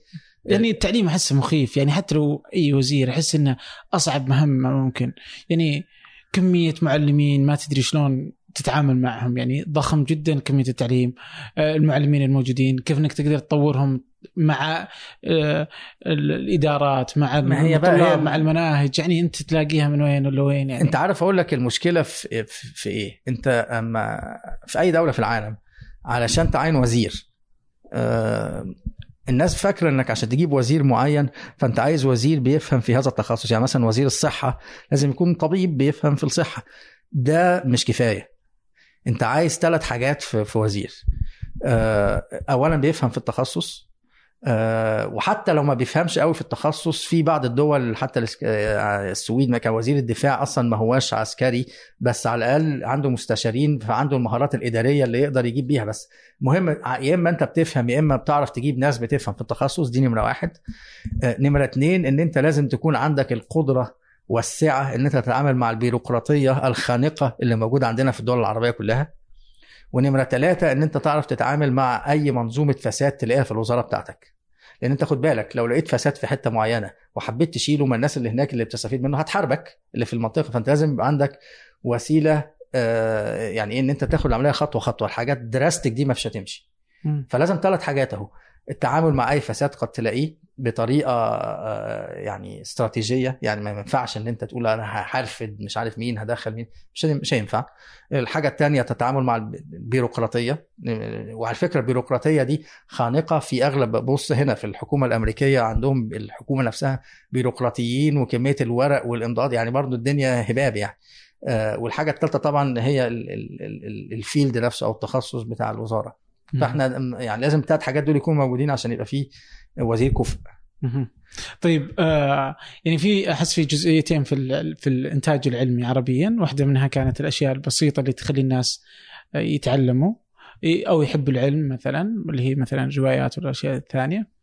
في عندنا بعد في حتى تصدق في الأفلام يعني الأفلام ومدري شلون هذه اللي أحس إنه إذا الناس تفرجوها ممكن تخلي الناس تحب آه، مثلا لا، زي فيلم عندك- العبقري آه، أينشتاين و... آه في حاجات لو عندك أفلام وثائقية كتير دلوقتي في الدول العربية يا إما إحنا بنعملها أو أو أغلبها مش بنعملها بس بنترجم. مم. بس على الأقل هي موجودة بالعربي للي عايز يتفرج يعني.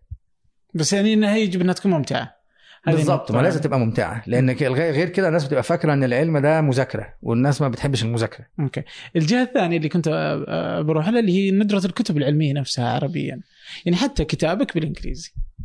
لا بس أنا كتابي مش للعامة أنا الكتاب اللي أنا ال 12 كتاب هنا ده. مع... لا بس لا ده معمول لطلبة الدراسات العليا فما آه. ينفعش الرجل الشامع ما ينفعش حتى في بس أنت طلبه تشوف إنه كل الدكاترة وال- والمفكرين العرب عادة آه، زمان كان في كتب علمية تخيل بالعربي. مم. يعني الدكتور علي مصطفى مشرفة مثلا كان عامل كتب العلم والحياة مع إن هي دي كانت تفريغ لأحاديث كان بيقولها في الإذاعة بس كانت موجودة.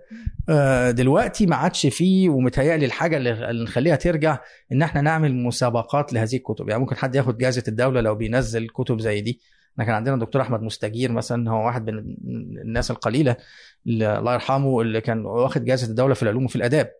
لأنه بينزل كتب تبسيط العلوم والحاجات اللي زي دي. فإحنا لازم نشجع الحكاية دي كتير. لازم نشجع في جميع الدول العربية. نعمل مسابقات مثلا نشجع أي حد عايز ينشر كتاب علمي للعامة مثلا. لأنه يعني أنا يعني في مجلة مثلا ال Scientific American آه بيترجموا في النسخة العربي Popular Science مسمينها ال- آه، العموم آه، العلوم للعموم. موجودة بالعربي برضو.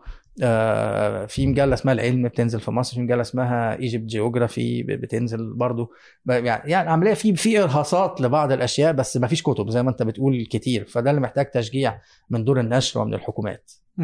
في مؤسسة ظاهر التطوير العلمي اللي في الكويت أو آه؟ ما المؤسسة موجودة من زمان آه. مؤسسة. التطوير العلمي بس الفكرة محتاجة تشجيع انت محتاج على مستوى الدول العربية كلها مش دولة عندها مم. لأن هذا مهم أنا بس بس يعني يمكن لأنه هيمنه اللغة الإنجليزية هي الموجودة وأنت إذا تبغى آه، يعني هي بص تكون- هي يعني آه، اللغة الإنجليزية هي لغة العلم من بعد الحرب العالمية الثانية.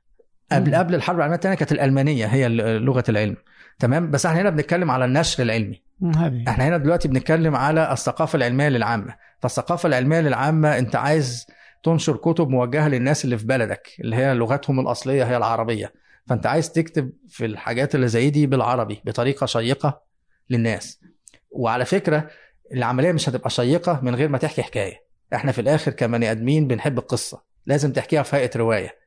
مش مش رواية يعني مش قصدي خيال علمي بس أنا قصدي آه يعني اسلوب القصة سرد بز- قصة. بالظبط الأسلوب السردي. عشان كده حتى في هنا في بعض ال- الجامعات مادة دراسية في قسم الصحافة اسمها creative non-fiction يعني الكتابة الإبداعية الغير روائية. ما بتكتبش رواية بس بتكتب بطريقة يعني شيقة طريقة سردية. ودي الحاجة الأولانية دي اللي تخلي الحاجة شيقة لازم يبقى في حكاية. والحاجة الثانية إن أنت للي بيقرأ ده تقول له الحكاية دي هتأثر عليه هو إزاي. يعني ما ينفعش مثلا تقول له والله ده أمريكا هتعمل كمبيوتر exascale والصين بت مش عارف إيه. هو يقول لك طب وأنا مالي؟ مش فارقة معاه لازم تقول له الحكاية دي هتأثر عليه هو إزاي. تقول له سيناريوهات زي ال global warming اللي كنا بنتكلم عليه في الأول. أما هيعرف بقى بتأثر عليه إزاي وعلى أولاده وعلى أحفاده ده هيأثر هيأثر فيه جامد وهيخليه يتخذ بعض الإجراءات لتغيير حياته مثلا أو إنه يدفع أولاده لدراسة حاجة معينة أو يعرف أولاده لحاجة معينة وهكذا بالضبط يعني في من المقالات اللي تكتبها هي سلسلة أنت بدأت الظاهر في فيسبوك كانت بدايتها آه. بعدين أنت صرت على جريدة صحيفة شروق. الشروق آه. في مقالات علماء منسيين آه ما هي هي العملية ابتدت. كده وهرجع لها تاني غالبا لأنه آه، الفكرة إن إحنا دايما لما بتيجي سيرة العلماء في الدول العربية كلها بنرجع بقى للعصر الذهبي في أيام الدولة الإسلامية ونرجع خ- 500 و1000 سنة لورا الكلام ده مش هينفع لازم نبص في ال 100 سنة اللي فاتوا بس ونبص يعني أنا كتبت مقال معين قلت ال criteria اللي أنا هختار بيها الناس اللي أنا هكتب عنهم okay. لازم يكونوا في ال 100 سنة اللي فاتوا ولازم يكونوا نجحوا في دولهم العربية ما يكونوش سافروا بره ولازم ما يكونوش معروفين لأن إحنا already نعرف ناس وناس اتعمل عليها مسلسلات ومش عارف إيه أنت عايز حد مش معروف. وتوري بقى هو إزاي يعني إيه الإنجازات اللي اللي هو عملها يعني. آه، فأنت عندك مثلا زي الدكتور أحمد زكي عاكف طور مصلحة الكيمياء عمل أكاديمية البحث العلمي كان تاني واحد في أفريقيا ياخد دكتوراه العلوم بعد الدكتور مشرفة.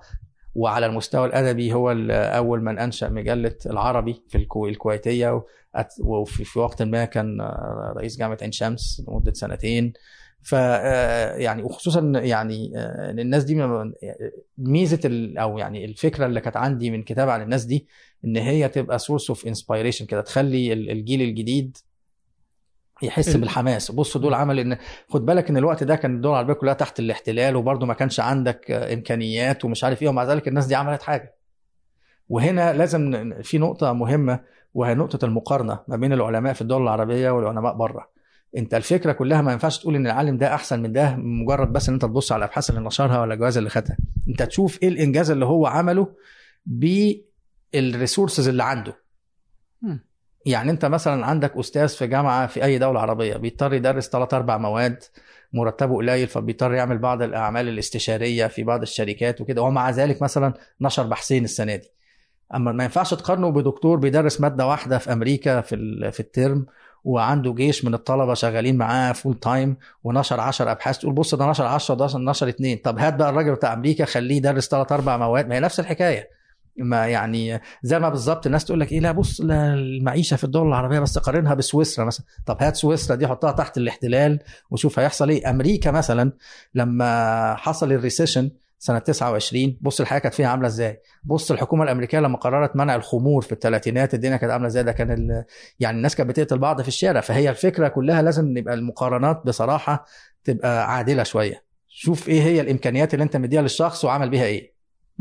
فايش الهدف اللي تهدف فيه من خلال يعني تحفيز الناس من خلال تحفيز الجيل الجديد تحفيز الجيل الجديد ولا حفظ برضو إنك تعطي هؤلاء العلماء برضو قيمة؟ لا ما هو كون إن أنت هتكرمهم أنت بتكرم أساميهم لأن من ضمن criteria إن الناس دي تكون ماتت. مش هتكلم عن حد حي. آه ف already هم يعني مش هيحسوا بهذا التكريم ممكن عائلاتهم بس الفكرة الأساسية هي تحفيز الجيل الجديد إن أدي ناس أهي واجهت مشاكل وما كانش عندها إمكانيات ده يمكن الجيل اللي موجود دلوقتي عنده إمكانيات أكتر أنت عندك النت أنت مم. ممكن تجيب البحث ال 12 امبارح تجيبه عندك على طول زمان كان لازم يجي بقى بالبوسطة ومش أنا شخصيا لما جيت أراسل الجامعات في أمريكا عشان لما جيت أسافر أعمل الدكتوراه كنت براسلهم بالبوسطة أروح أرمي الجواب وما كانش فيه ال online application وأنا مش عجوز قوي يعني. فيعني الدنيا. فالجيل الجديد معاه إمكانيات ما كانتش موجودة عند ال... إيه، عند الجيل السابق بدون شك يعني يعني بس إنه كذا يعني اللي خلاني أستغرب يعني كذا اللي عالم آه يهتم بالكتابة عن علماء منسيين في أوطانهم يعني. وأنا مش عالم قوي برضه ممكن تعتبرني طالب علم صغير. آه حبيبي والله الله يسعدك والله هذا من تواضعك والله. بس يعني إنه هذه مفترض أنها يعني للكا يعني كاتب صحفي يعني أحد مهتم بالكتابة والبحث يعني في خلف مثلا هذه المشكلة هذا ال هذا المش المشكلة مشكلة عدم آه، الاهتمام بالعلماء العرب وتحفيزهم. بس إنه جاي من عالم. هل إنه أنت تشوف إنه هذا له علاقة فيك إنك أنت قرأت سابقا عن الناس فهذا اللي ألهمك إنك اليوم تصبح في هذا المكان؟ آه لا ولا هي تخاف لا, إنك تصير برضو منسي فودك برضو إنه يعني لا هي بص هنا أنت أثرت نقطة أصلا وهي الصحافة العلمية في الدول العربية. أنت ما عندكش صحفيين علميين كتير. انت عندك قليلين جدا اللي بيكتبوا في الصحافة العلمية. وحتى لما تبص على أغلب الصحافة العلمية اللي بتتكتب عندنا سيبك من الترجمات يعني Scientific American أو Popular Science أو كده لا في يقول لك إيه آه، علماء في جامعة كذا اكتشفوا هذا العقار الذي ده وبس. طب ما دي مش صحافة علمية أنت كده بتقول خبر جبت خبر من حتة وترجمته. الثقافة العلمية زي اللي إحنا قلنا لازم يبقى فيها قصة وهتوصل للناس إزاي ومش عارف إيه والكلام ده كله. فأنا أنا حبيت أقوم بدور الصحفي العلمي شوية آه. وأعرف الناس و- وهو الحقيقة أنا خدت آه، حاولت أستقطع شوية وقت وأخدت كورسين في قسم صحافة عندنا في الجامعة. في هم عندهم هناك كورسي أستاذية للصحافة العلمية. بيوري لك إزاي ومعمولة والكورسات دي معمولة للأساتذة بتوع الجامعة. لأنه بيقول لك أنت أنت آه ممكن تكتب بحث إحنا متمرنين تكتب بحث تنشره في حتة. ده موجه للخاصة الناس اللي في تخصصك. لكن أنت عايز تشرح بقى تخصص أو ال- ال- البحث اللي أنت بتعمله للعامة أو لصانع القرار. يعني مثلا أنا اكتشفت حاجة معينة وعايزين صانع القرار يساعدنا إن دي هتفيد البلد مثلا في حاجة معينة. إزاي تشرح بطريقة مبسطة؟ الكورسين كانوا بي- بيعملوا الحكاية دي. امم ممتازة والله الفكرة هذه يعني بنحاول يعني، آه. إيه لأنه يعني كذا إنه الدكاترة أحيانا ما يقدر يفهم ما يقدر يشرح آه وساعات لما تشرح لصحفي عادي بيفهمك غلط ويكتب حاجة غير اللي انت كان قصدك تقولها لأن هم برضه ساعات بيبقى فيه آه، يا إما عدم فهم يا إما آه، عايز يحط حاجة فلاشي أو يحط آه، حاجة تخلي ممكن،. أو حتى ممكن تكون من الدكتور نفسه أو العالم مش عارف. يشرح للصحفي كويس يعني في هذه ال- ال- المعضلة اللي عند العلماء إنه يحس إنه هذه أشياء بديهية مفترض الناس عرفتها فما يتكلم عنها فيبدأ يتكلم فما يعرف يشرح للعامة بالظبط فعلا شلون هذا الشيء هذا الشيء يشتغل أو أهمية هذا الشيء أو علاقته بالإنسان على طول فيخليه كذا لما تجي تتكلم مثلا عن أي شيء مثلا الذكاء الاصطناعي إذا ما قدرت تربطه بالإنسان واللي هو يعيشه ما- بفهم أصلا. بالظبط بالظبط كده يعني ف... فيعطيك العافية والله يعني مقالاتك الله يخليك. رائعة واهتمامك بالعلم والتعليم واللي جالس تصنعه حقيقة يعني الله يخليك شكرا آه، يعني يبهج الصدر آه، بحط كل ال- ال- الروابط موجودة في وصف الحلقة آه، أنت موجود على فيسبوك فقط تويتر لا صح؟ لا موجود على تويتر برضه. تويتر بس هم؟ على تويتر آه، تويتر أغلب ال tweets بتاعتي في التخصص قوي يعني معمولة آه. لل فبس موجودة فاللي يوصل لك يوصل لك يعني فيسبوك يقدر يسوي متابعه آه، إحنا له. already موجودين على فيسبوك صح. بس هو أنا فيسبوك آه أنا بفكر أعمل صفحة على جنب أحط فيها بقى المقالات والحاجات اللي زي دي آه لأن فيسبوك آه، صفحتي أنا قافلها على الناس اللي قابلتهم شخصيا. يعني هتقابلنا ممكن نبقى مع بعض بس يعني مش مش للعامة قوي يعني. آه. بس فاللي آه يبغى يوصل لك ممكن أنا هعمل صفحة؟ اوريدي أحط فيها المقالات وال... ممتاز. فأضع كل هذه في وصف هذه الحلقة. شكرا جزيلا دكتور. شكرا شكرا الله يخليك. شكرا لكم. شكرا للإعداد ريما طلال ومازن العتيبي آه، خلف الكاميرا والتصوير صادق الدرازي التنسيق عبد الرحمن منصور وتحرير ال- الفيديو والصوت صالح بسلامة وإدارة إذاعة ثمانية مازن العتيبي هذا فنجان أحد منتجات شركة ثمانية للنشر. ننشر كل الإنتاج بحب من مدينة الرياض. الأسبوع المقبل ألقاكم.